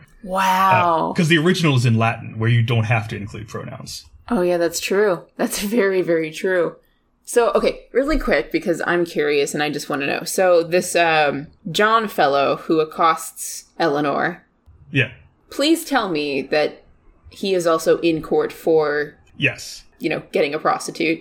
Yes, they are both in court because he's he's the John, uh, as one might say. Well done. one assumes he is also the top because he thought Eleanor was born female. Yes. Okay. So, is the question in this case are we punishing them for sodomy or are we punishing them for prostitution? Because you could you can engage in sodomy, which is just in their term terminology anal sex. Like you can engage in that with a woman and you could also have punishments for that in a straight relationship. So, what is this case focusing on? It's really unclear. Like they seem to be deeply confused by this whole series of events, so they're just kind of recording what happened. Fair enough. This is a very confusing situation. Anyway, requesting money for his labor, and remember, his is the translator putting that in. It's all in every time there are male pronouns associated with Rykener, they're in brackets because there are no pronouns in the Latin describing Rykener. Wow. Rykener consented, and they went together to the aforesaid stall to complete the act, and were captured there during these detestable wrongdoings by the officials and taken to prison. And John Rykener, brought here in women's clothing and questioned about this matter, acknowledged himself to have done everything just as John Britby had confessed. Rykener was also asked, asked who had taught him to exercise this vice, and for how long, and in what places, and with what persons, masculine or feminine, he had committed that libidinous and unspeakable act. He swore willingly on his soul that a certain Anna, the whore of a former servant of Sir Thomas Blount, first taught him to practice this detestable vice in the manner of a woman. He further said that a certain Elizabeth Browderer first dressed him in women's clothing. She also brought her daughter Alice to divers men for the sake of lust, placing her with those men in their beds at night without light, making her leave early in the morning, and showing them the said John Rykener dressed up in women's clothing, calling him Eleanor, and saying they had misbehaved with her. To summarize with that, this is another person who's engaged in sex work, and her daughter is the one doing the actual work in this case, but in order to preserve her daughter's honor, she switches her out with John slash Eleanor before the men wake up and go like, no, it was, it was this, this was, this was the person you were with. Wow. He further said that a certain Philip, rector of Theydon Garnon, had sex with him as with a woman in Elizabeth Browderer's house outside Bishopsgate, at which time Rykener took away two gowns of Philip's. And when Philip requested them from Rykener, he said that he was the wife of a certain man, and if Philip wished to ask for them back, he would make his husband bring suit against him. Wait, wait, wait, wait, wait, wait. Eleanor is wife of a certain man? Eleanor stole one of her John's clothing, and when he asked for it back, she said, My husband will sue you if you make trouble. This is an ah. imaginary husband. Oh, okay, okay.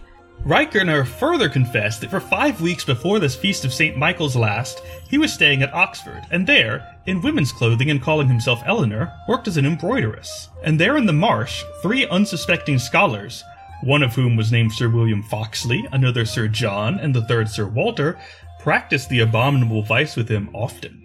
John Rykener further confessed that on Friday before the feast of St. Michael, he came to Burford in Oxfordshire, and there dwelt with a certain John Clerk at the Swan in the capacity of tapster for the next six weeks. Uh, he's working at a pub. Right. Can I just say, can I just say that it is incredible to me how many people have been accepting of, is it Reichner? Of Reichner.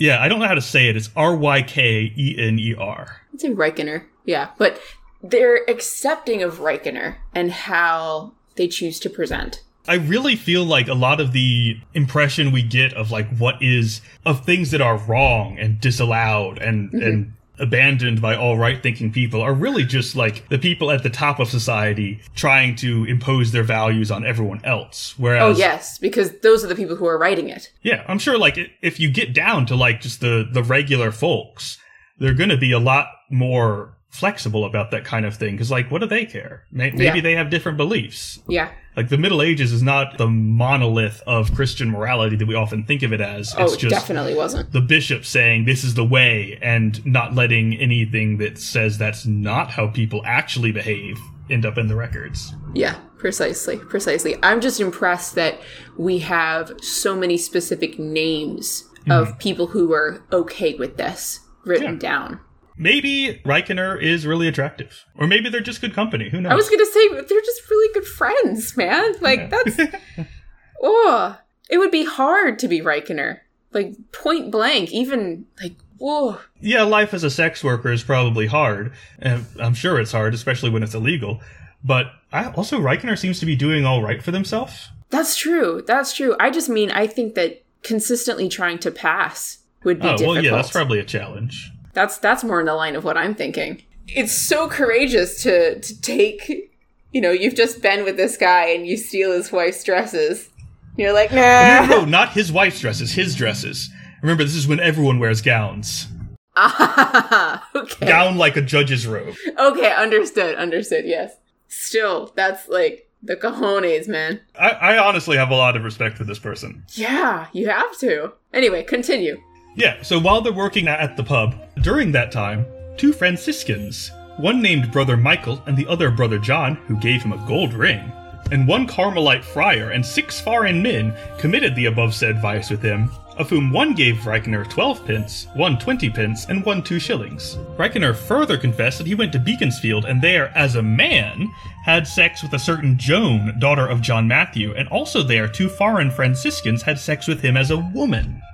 Interesting. So that's why I said like this is someone who's probably more maybe gender fluid yeah. because it yeah. seems like the strategy here is I'm Eleanor when I want to sleep with men and I'm John when I want to sleep with women. Okay, but question, why is it not why can it not be Lady, I don't know, Sarah and Eleanor? Is that is that the court saying, "Oh, you're obviously going to be a top in that Oh. instance?" Or or like like you can still be a top and be a lady. Ah, so you're suggesting that in that in fact he did not have sex with a certain Joan as a man, but maybe Joan had an instrument.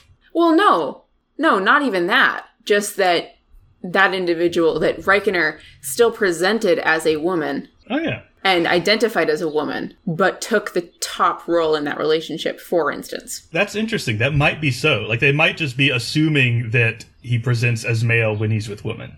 Yeah, that's that's my big question there is like, okay, we've seen, I don't know, five, ten instances of Rykener presenting as a woman in these sexual relationships, and the one time so far that Rykener is I was gonna say so far. Yeah. Oh, is there more? Oh yeah, Rykener gets around. Dang! Alright, keep going. It's like Victor Hugo up in here. Victor Hugo? Was it wasn't it Hugo?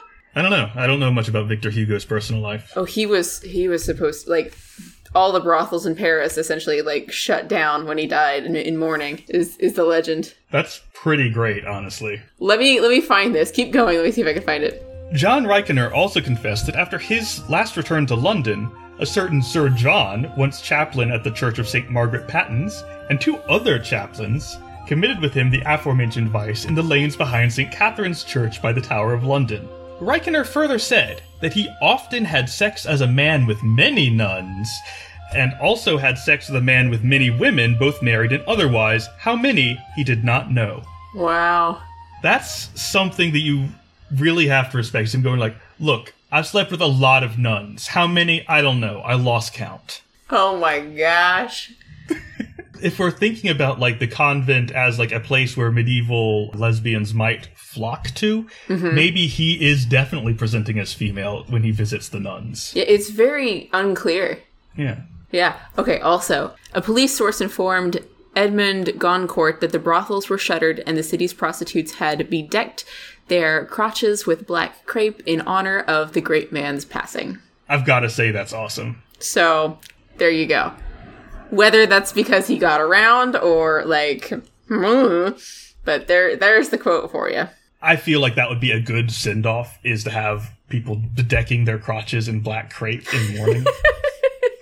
It's a heck of a, it's a heck of a stance. Anyway, Rykener further confessed that many priests had committed that vice with him as a woman. How many, he did not know. And he said that he accommodated priests more readily than other people because they wished to give him more, as in money, I think, than others. And that's it. That's it's ju- that's the entire entry. It's just this is a thing that happened.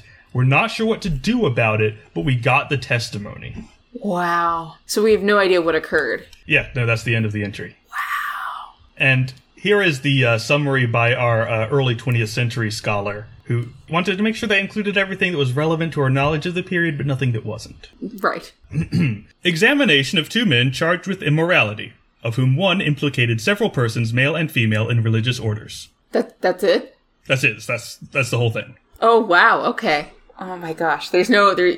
There can't be any you know social impact here. There's no. Well, I, uh, I think he just didn't want to talk about it. Like that's one of the reasons that a lot of this there's so little historical record is because even the people whose job it is to record this stuff Didn't want to talk just like, about I it. don't I don't want to translate that part. And someone else had to come along later and find out it was there and translate it. That's incredible. Well, this is a perfect segue into this article that I have, which is by Linkinen. I don't have their first name because the article does not include it, which is odd. But I'll find it and stick it on the blog and in the show notes. But it's a chapter and it is from same sex sexuality in later medieval English culture. The chapter is Silencing the Unmentionable Vice and highlighting some of the stuff. We cited this earlier when talking about the anchoresses. So that's also from this article. Yeah, Augustine never talks about it explicitly. Do, do, do, do, do. Alcuin, an Anglo-Saxon scholar of the 9th century, included incest and adultery in his writings about sexual sins, but did not consider any same-sex acts at all, which I think is interesting. Yeah, especially since again, there's no way he wasn't aware Right. of it. It was well known in other cultures in the same time and region. precisely. Ruth Karras's conclusion that there were no cases to be found in English church courts outside London points towards an exhaustive evidence on silence. So the idea that homosexuality is the quote unmentionable vice, uh, and I had the great opportunity to study with Professor Karas actually in Trinity. Ruth Karras is the person who, uh, well, co-wrote. There are two authors listed. Co-wrote the article I, that I got that this that summary and translation from. that I Yes, yeah, read. she has she has done this exclusively, and I did not have the opportunity to take a class directly with her, but she was one of my advisors, and just oh, I wish there was more hours in a day, and I, I could have taken a class with her because she's just brilliant. But anyway, apart from the curious case of John slash Eleanor Rykener, it seems that nothing is to be found either in court records from the University of Oxford or those of York Minster, as already noted. These silences seem to be strikingly apparent in the legal history of later medieval England. Legally, there seems to have been only very little explicit consideration of same sex sexual matters, and the rest is silence. The silence about same sex sexuality was, in many ways, manifested in English laws by the very lack of any law clearly concerning it. And then it also notes that Chaucer also does not explicitly mention any same sex sexual activity, although sexual acts are very much present in his writings themselves. So that's also fascinating to me. But here we go. The author here further argues that, quote, the use of such euphemisms constituted not just keeping silent concerning the matter, it was also a common way of discussing it. So even in, like, again, as we see in this court case, they're not saying what it is. They don't have a way of, Yeah. of I mean, th- there were ways to say homosexuality, but they're not saying it. They're calling it the unmentionable vice. right. Like the closest they'll get is by saying he had sex as Mm-hmm. a woman. Or that lecherous act. Yeah. Like there doesn't seem to be a a word. They have to construct Mm-hmm. a phrase. There's also a fascinating acknowledgement here from Robert of Flamborough's penitential book, which was 13th century, and it was one of the most circulated handbooks for confessors. It notes, quote, I never make mention to him of something from which he can take the occasion of sin. So basically, I'm not going to mention a sin to somebody if it's going to tempt them, but only of generalities which all know to be sins. But masturbation I extract painfully from him, and similarly from a woman. But of the manner of extracting it, it is not to be written That's down. a terrifying phrase. yes, I know. Masturbation I extract painfully? I don't like that. I don't like those words going together. No, it's a very it's a it's very very uncomfortable. It sounds like he's doing something physical and unpleasant. I know. He's not cuz he's a confessor. So hopefully he's not if he's any good at his job. Right. But like I know what he means, but just the way I know it's it's very very bad. The author notes After cautioning his readers to avoid telling about these sins against nature, the text makes it clear that masturbation is a different thing and that it is, it is not among the unmentionables. So things like sodomy and masturbation, okay, we have words for this, we're going to talk about it. But when it comes to same sex relationships, shh, we're not going to talk about it. It's mm. not a thing. And part of me is very, very curious because, of course, all the Christian texts, you know, condemn it immediately.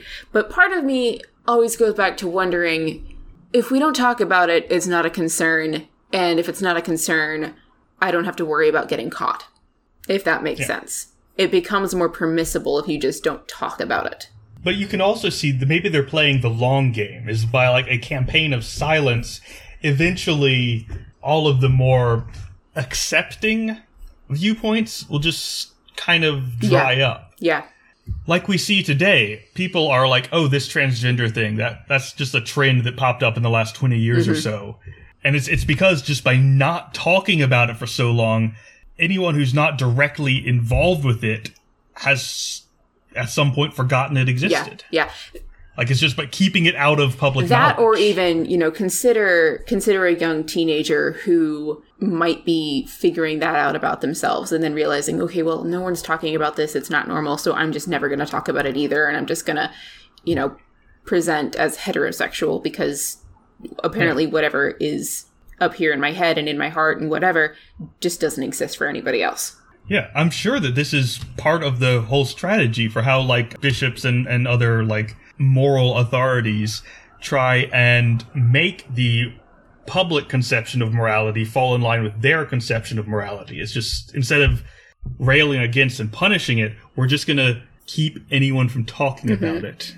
And maybe it'll become less common because no one knows about it and it'll just fade Yeah. away. Yep. Interestingly, this article also notes that in, and I'm probably going to say his name wrong. I'm going to say it the like Anglo way in Avicenna's text. And Avicenna is a Middle Eastern philosopher. In his text, mm-hmm. it is pointed out that it is impossible to find a cure for these men, that is, homosexuals, for their disease is meditative, not natural. So that is, it's a disease of the mind, not a natural disease that affects the body. It's not something you can cure, mm-hmm. which I thought was interesting because apparently he'd figured it out. He doesn't necessarily say whether it's quote unquote approved of, and by saying we don't have a cure for it, there is an implication that there is something wrong.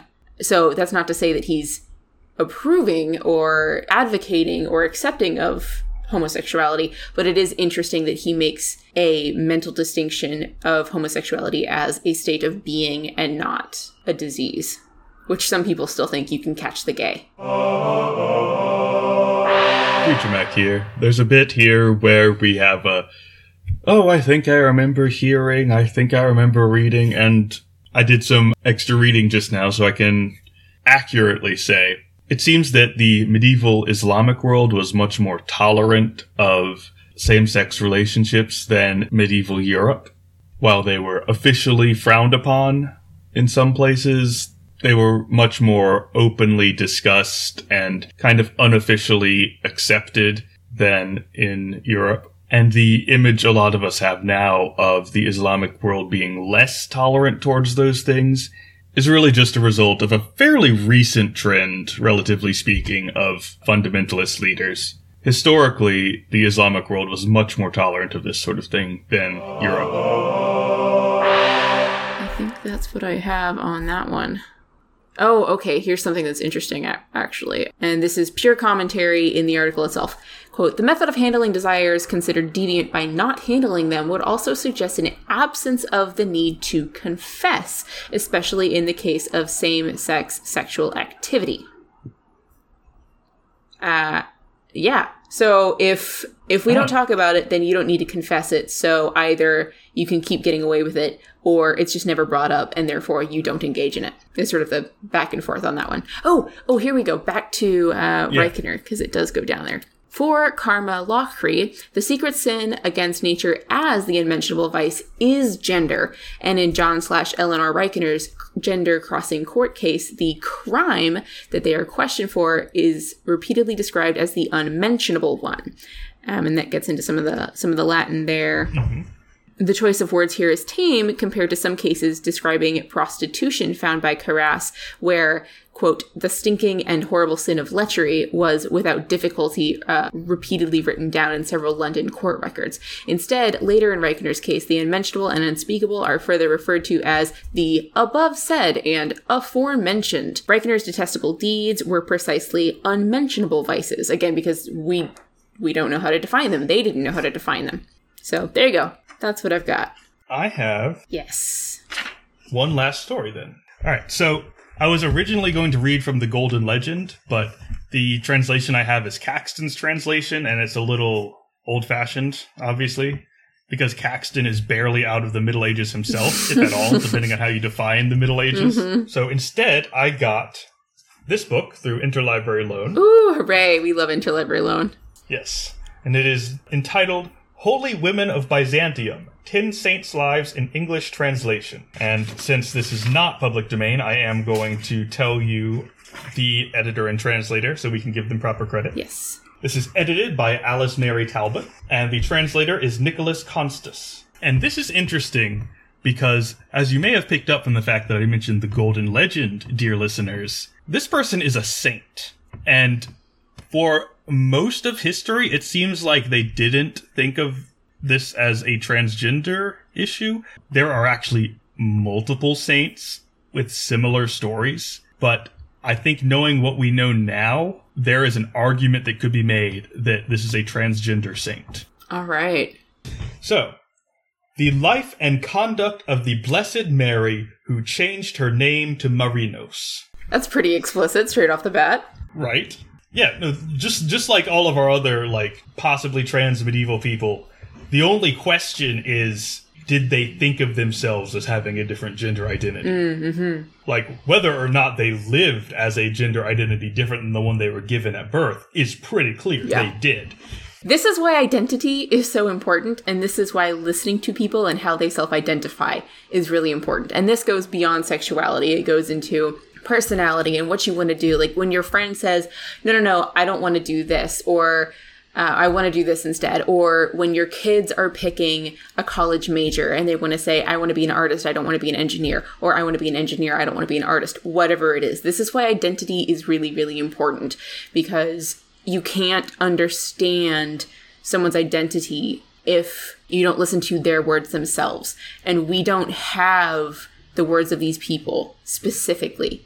We have other people talking about their identity. We have records of their actions and how they identify and how they act, but we don't know what was in their head. And so it's a huge loss that we don't have any, you know, primary documents about that perspective. But that's just broadening this out just a little bit. Sexuality is important, identity is important, but identity in all areas is really important, regardless of how you sexually identify or religiously identify. So make sure that you feel comfortable or you have a group as much as you can where you are comfortable identifying how you want to identify, is my point there. So, back into gender identity for a bit. This is also one of the casualties of that whole campaign of silence we were talking about, in that even if we could have asked Mary slash Marinos or John slash Eleanor, how do you identify what gender do you like vibe with? They would likely not have the vocabulary to really express it because it's not written down. It's Yeah. not talked about.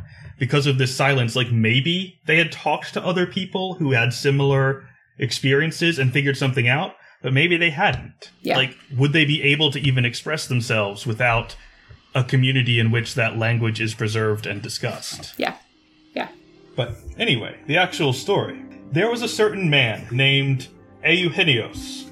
I don't actually know how to pronounce Greek names, so I'm pronouncing it as if it's kind of Spanishy. But it's Eugene. There we go. who lived in purity, piety, and in the fear of God. He had an honorable and devout wife who bore him a daughter, whom he named Mary. When his wife died, the father raised the child with much teaching and in the ways of a pious life. When the young girl grew up, her father said to her, My child, behold, all that I own I place in your hands, for I am departing in order to save my soul. Hearing these things said by her father, the young girl said to him, Father, do you wish to save your own soul and leave mine destroyed? Do you not know what the Lord says, that the good shepherd giveth his life for his sheep? And again she said to him, The one who saves the soul is like the one who created it. Hearing these things, her father was moved to compunction at her words, for she was weeping and lamenting. He therefore began to speak to her, and said, Child, what am I to do with you? You are a female, and I desire to enter a monastery. How then can you remain with me? For it is through the members of your sex that the devil wages war on the servants of God. To which his daughter responded, Not so, my lord, for I shall not enter the monastery as you say, but I shall first cut off the hair of my head, and clothe myself as a man, and then enter the monastery with you. And this is an interesting thing because this is being presented as they want to live a holy life. And so they're going to the monastery with their father. But you can live a holy life as a woman. You can be a nun. Mm-hmm. We talked about anchoresses. Again, I, I still think they have it made. And there doesn't seem to be any indication that Marinos wants to go to the monastery to stay with their father. That's an idea the father introduces. Right. Marinos is just like, I also want to go to a monastery. I just also want to say that that's an incredibly destructive thing to tell a child that it is their sex which the devil uses to destroy mankind. Yes, but that is also basically Christian doctrine.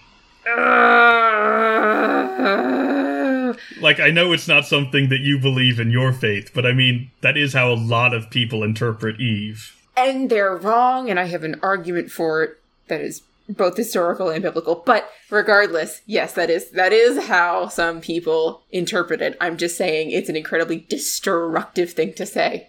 Problematic patriarchy. Yes, well, most things that come from a place of repressive patriarchal societies are pretty destructive. yes, I'm gonna say that's true. yeah, so basically, the father's joining a monastery. The daughter says, I also want to live the holy life. Father says, You can't come. You're a girl. And instead of saying, I'll go to a convent, mm-hmm. she says, I'll become a monk. She's my new hero, man. That's so cool. The father, after distributing all his possessions among the poor, followed the advice of his daughter and cut off the hair of her head, dressed her in the clothing of a man, and changed her name to Marinos.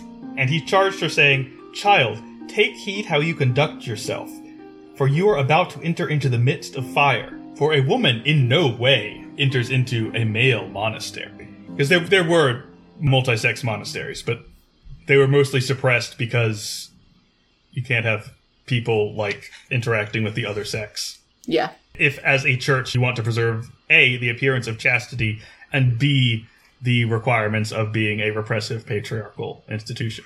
Problematic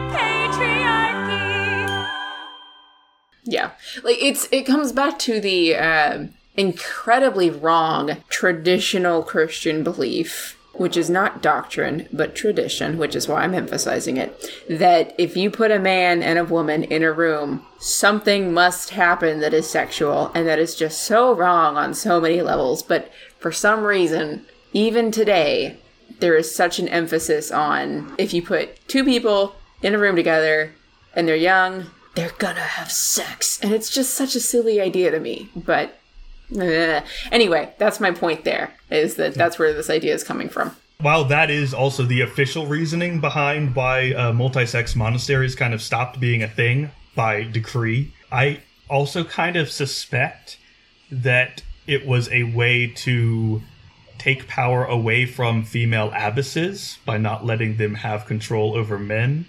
And also, by keeping the sexes isolated from each other, we end up with weird.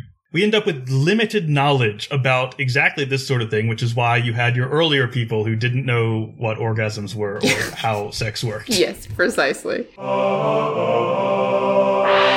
Mac here. If you're interested in this, I would strongly recommend reading up on double monasteries, which was the official term. They are quite interesting. They were frequently run by female abbesses, and they were officially banned in the 8th century at the Second Council of Nicaea. And since the beginning of that decision is actually highly relevant, let me read it. Double monasteries are henceforth forbidden. If a whole family wishes to renounce the world together, the men must go into convents for men, the female members of the family in convents for women. It seems that the situation of Marinos and their father was actually something that happened. There were times when family members all wished to abandon the secular world and take holy orders. And the official stance of the church was that's great, but you have to do it in a gender segregated manner which means that Marinos' decision to take holy orders as a man rather than a woman is very definitely a choice. Like, not just something they fell into. It is a choice.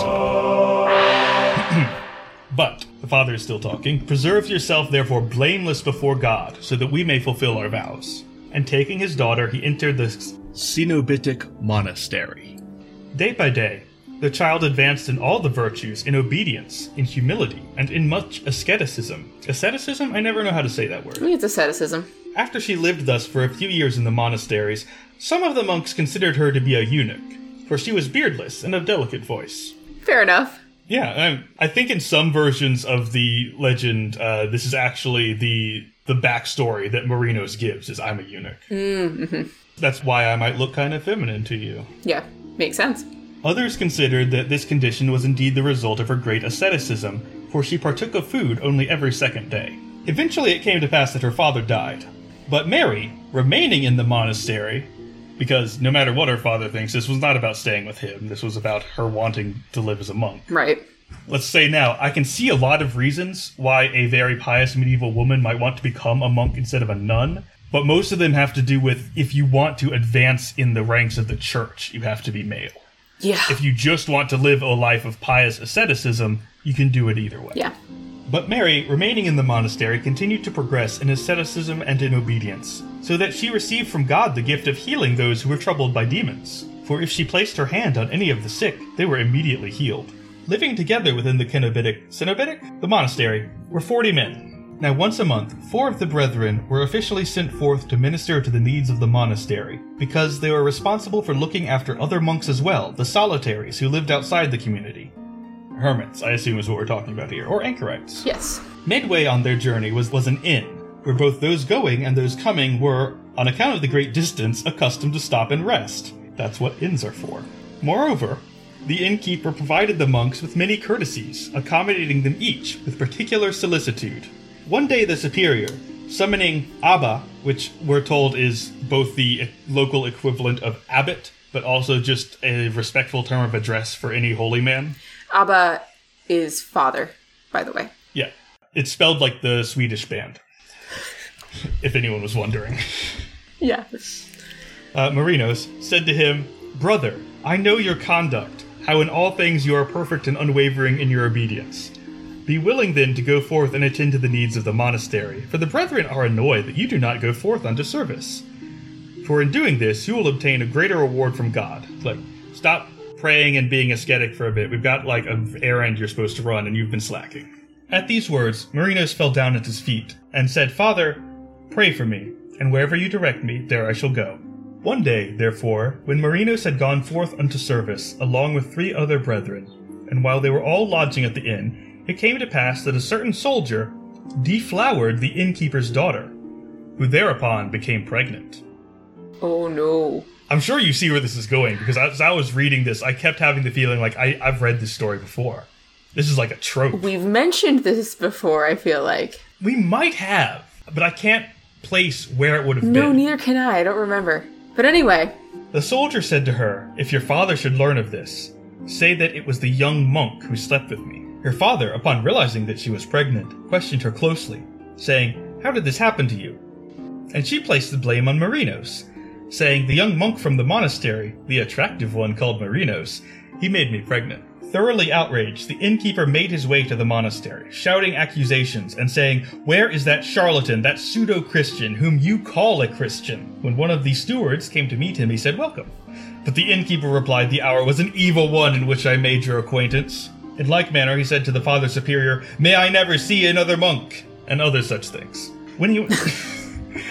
I mean, I get it. When he was asked why he was saying these things, he answered, I had but a single daughter, who I hoped would support me in my old age. But look at what Marinos has done to her.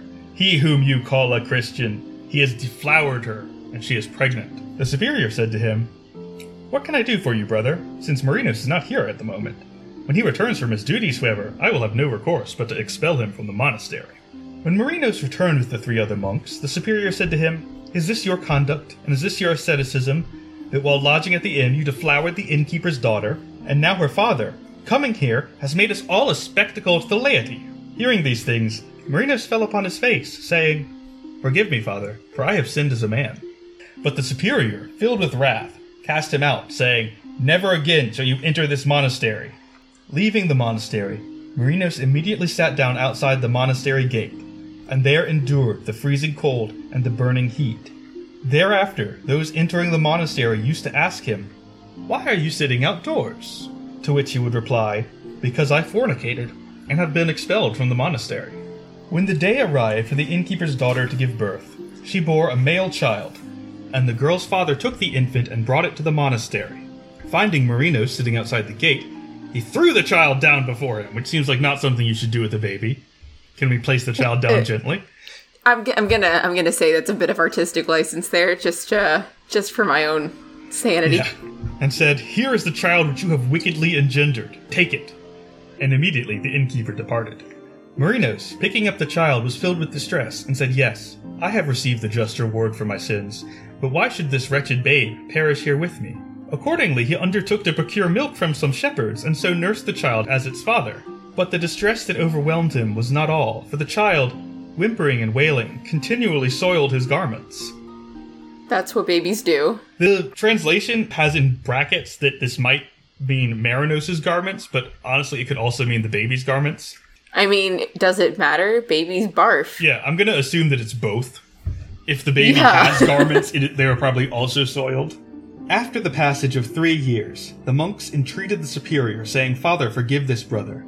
His punishment is sufficient, for he has confessed his fault to all. But when they saw that the superior remained unmoved, the brethren said, If you do not receive him back, then we too will leave the monastery. For how can we ask God to forgive our sins when today marks the third year that he has been sitting in the open air beyond the gate and we do not forgive him? The superior, considering these things, said to them, For the sake of your love, I accept him.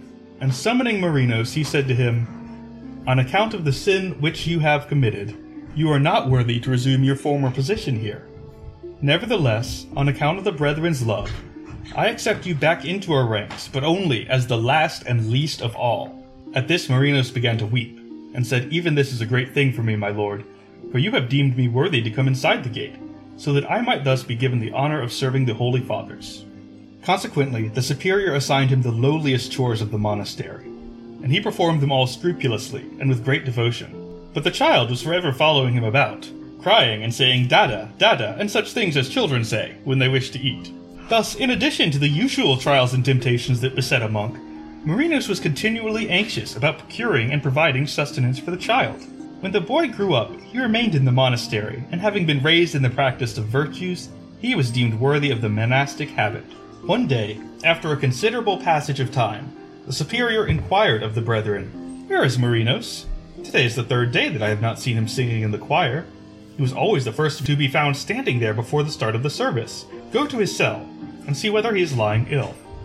Going to his cell, they found him dead, and informed the superior, saying, Brother Marinos has died. But the superior said, In what state did his wretched soul depart? What defense can he make for the sin that he committed? Having thus spoken, the superior then directed that Marinos be buried. Wait, wait, wait, wait, wait.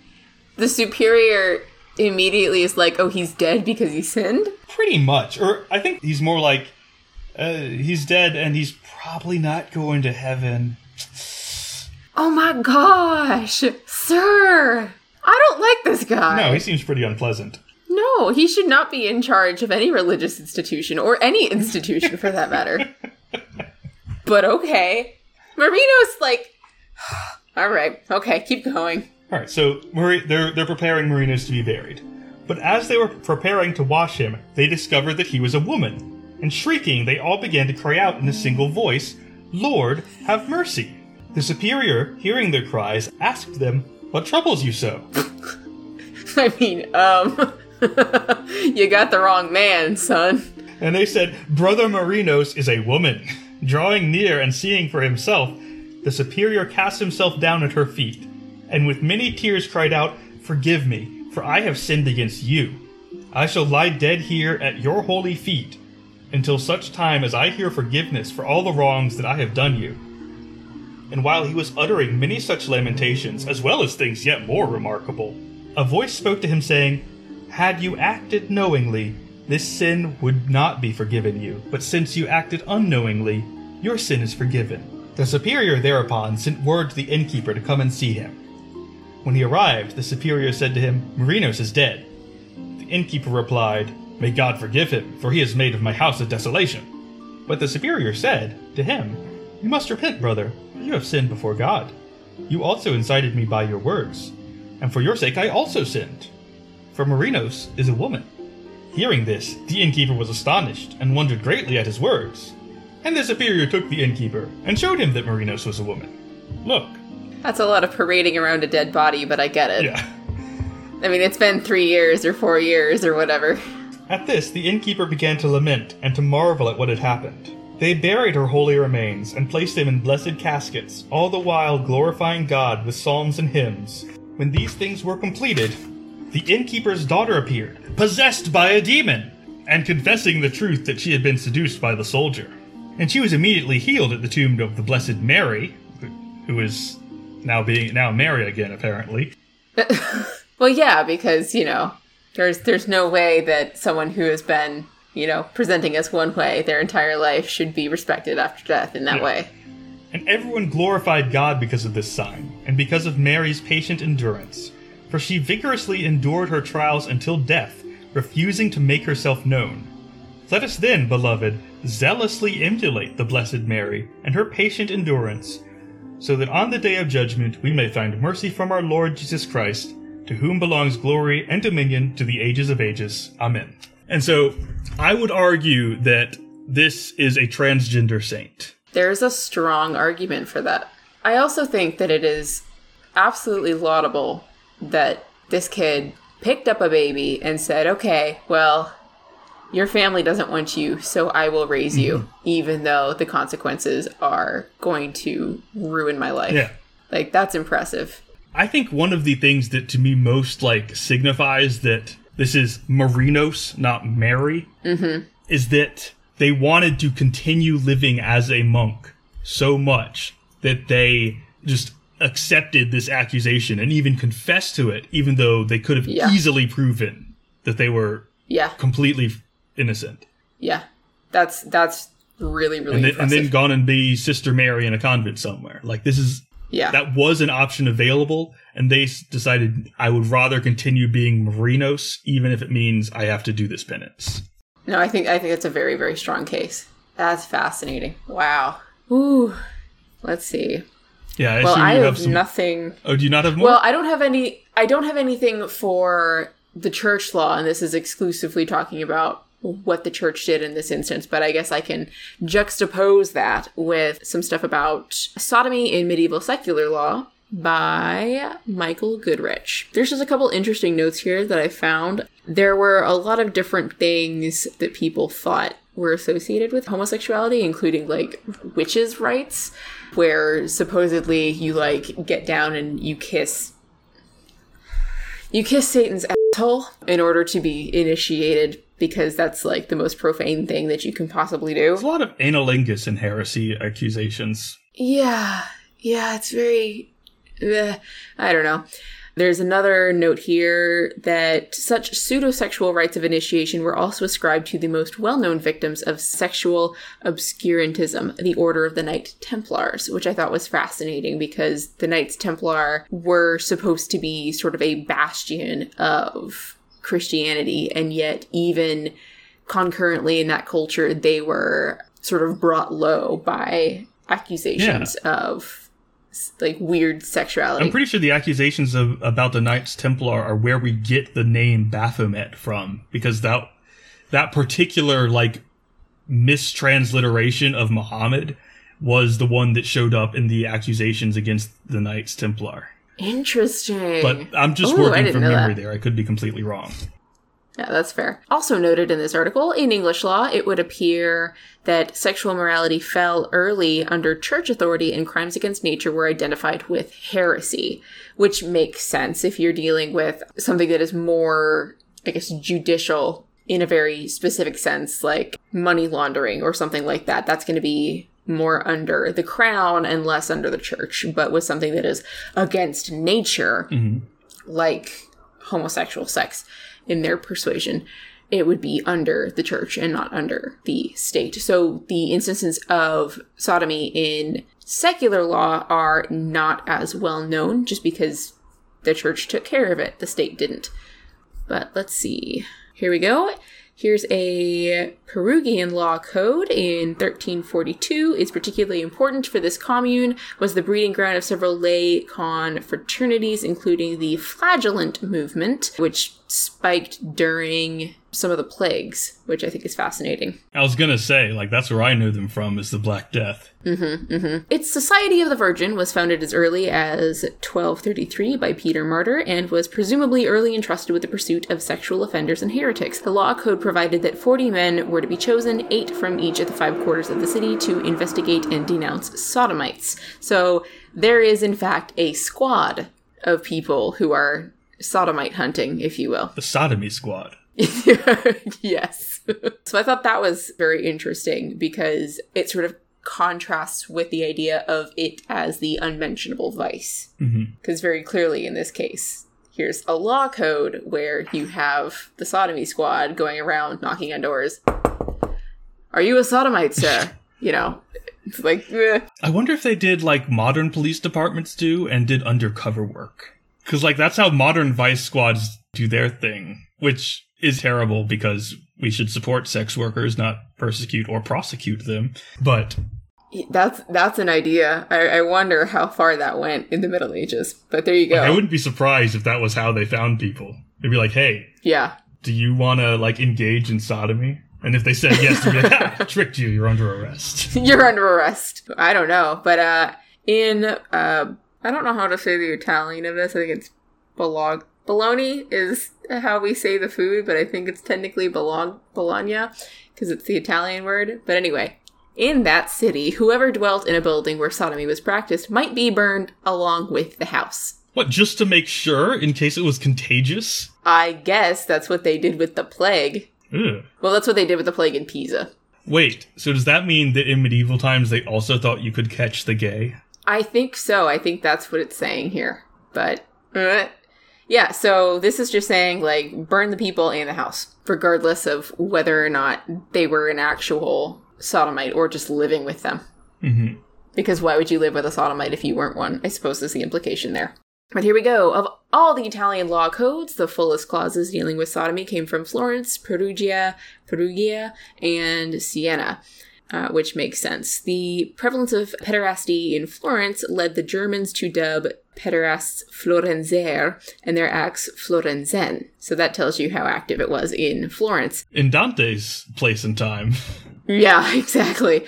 In 1305, the preacher Fra Giordano described the city as a veritable Sodom in which fathers encouraged their sons to engage in vice for profit. The 15th century chronicler Matteo Griffioni claimed that the destruction of one third of Florence by floods in 1333 was attributed at the time to sodomy practiced by its inhabitants. I feel like we should have kept the like Florentian as a word for gay.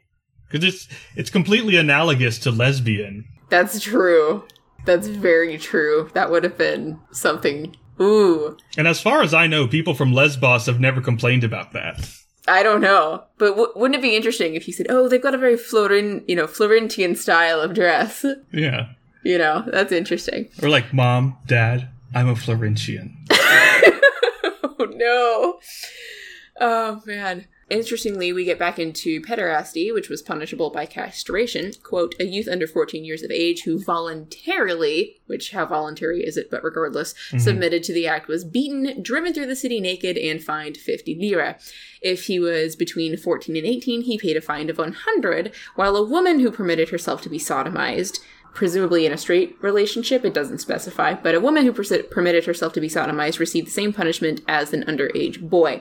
Such an act perpetrated by a panderer, his associate, or a perennial criminal resulted in a 500 lira fine. If the sum was not paid, his hand was cut off. If he had no hand, then his foot. A father who persuaded his son to commit such an act was punished in the same way. Any dwelling or other place which in which the act was committed was destroyed or laid waste. Wow. So, yes, they just burn it all. That's a thing. There's, I mean, there's a lot there. Yeah, I don't I'm I'm not sure how to digest it. No, it's it's one of those things you just sort of read and you're like, wow.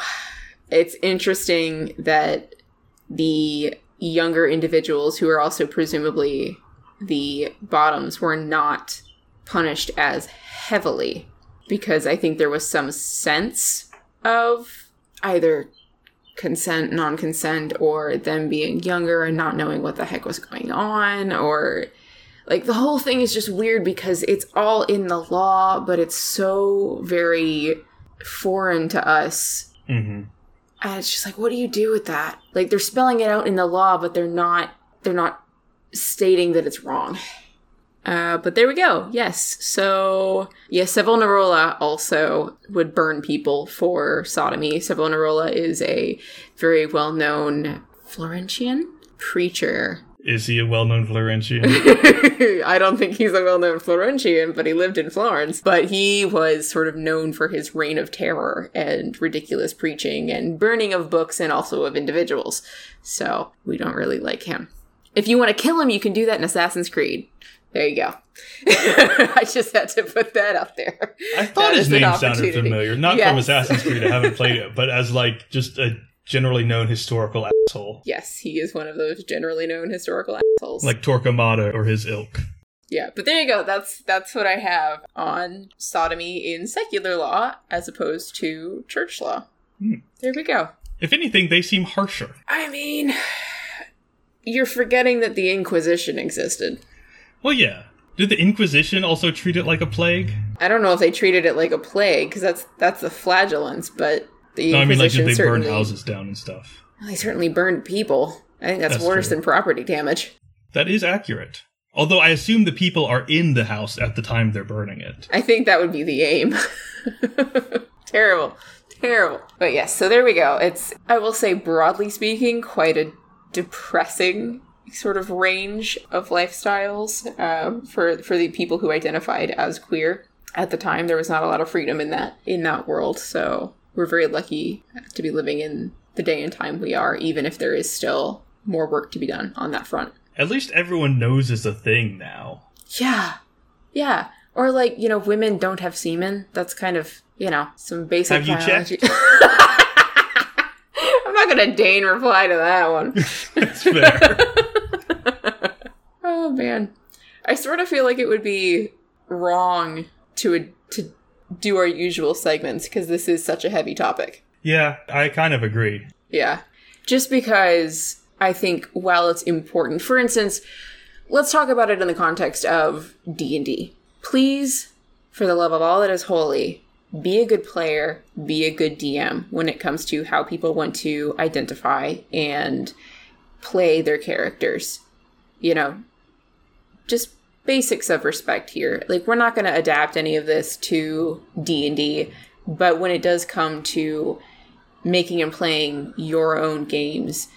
I think have you have you ever done the thing where you've made a consent sheet for your players. It's it's becoming much more common now where there's I mean there's Google Docs, you can do this by email, you can you can do it in person, like give give your players each a little sheet of things that they are comfortable with and they that they are not comfortable with. For instance, gore, violence, sex, sexuality, things like that. What are, what are they comfortable with seeing on screen, so to speak, or off screen? And that just keeps everyone at the table comfortable and you know everybody's limits. So if people if like if you are in a really tight knit group for instance, then you can explore sexuality and what that looks like. Or for instance, if you want to explore, you know, okay, well, this world is set where homosexual relationships and queerness are not even associated as weird.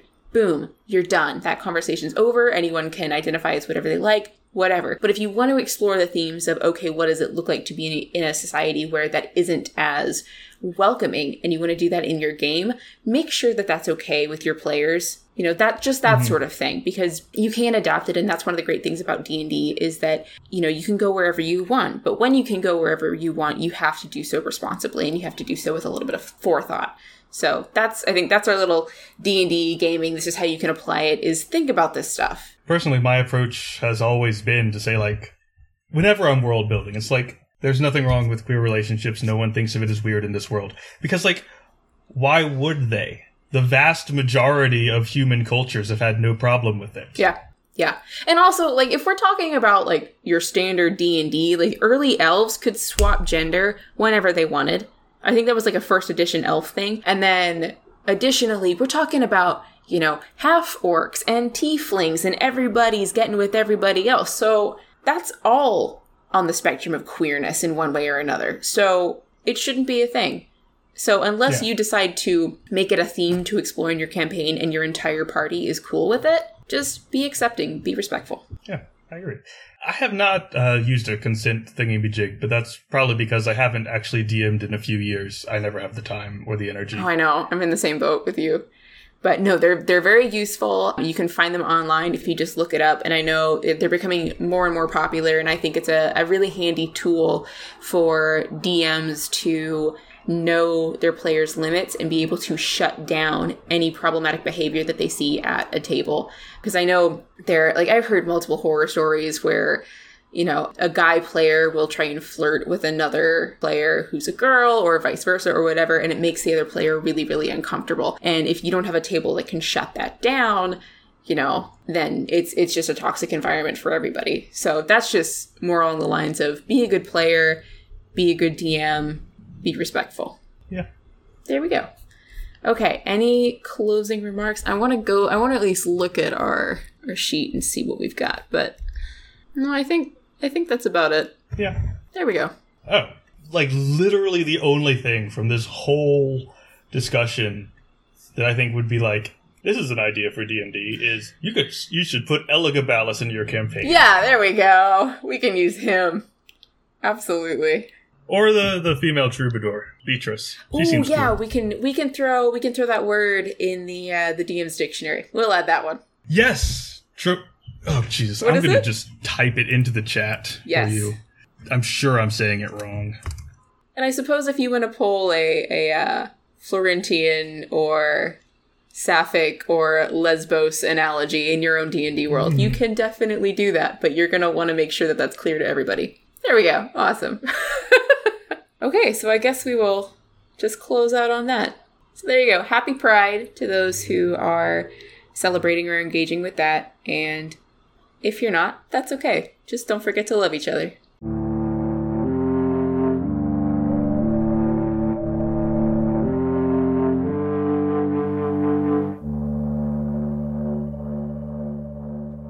Thank you for listening to The Maniculum. Please consider leaving a rating and review in Apple Podcast to help support the project. For more geeky editions or to see our sources and notes, check out our blog, Marginalia, at themaniculumpodcast.com. You can also join our Facebook group, the Maniculum podcast, to join in on discussions about all things medieval. And feel free to reach out. We're on Twitter at Maniculum and on Instagram at Maniculum Podcast. We'd love to hear from you. And special thanks to Sandra Boyle, who created the music for our show. You can check out her project, Sugar Glass, on Spotify.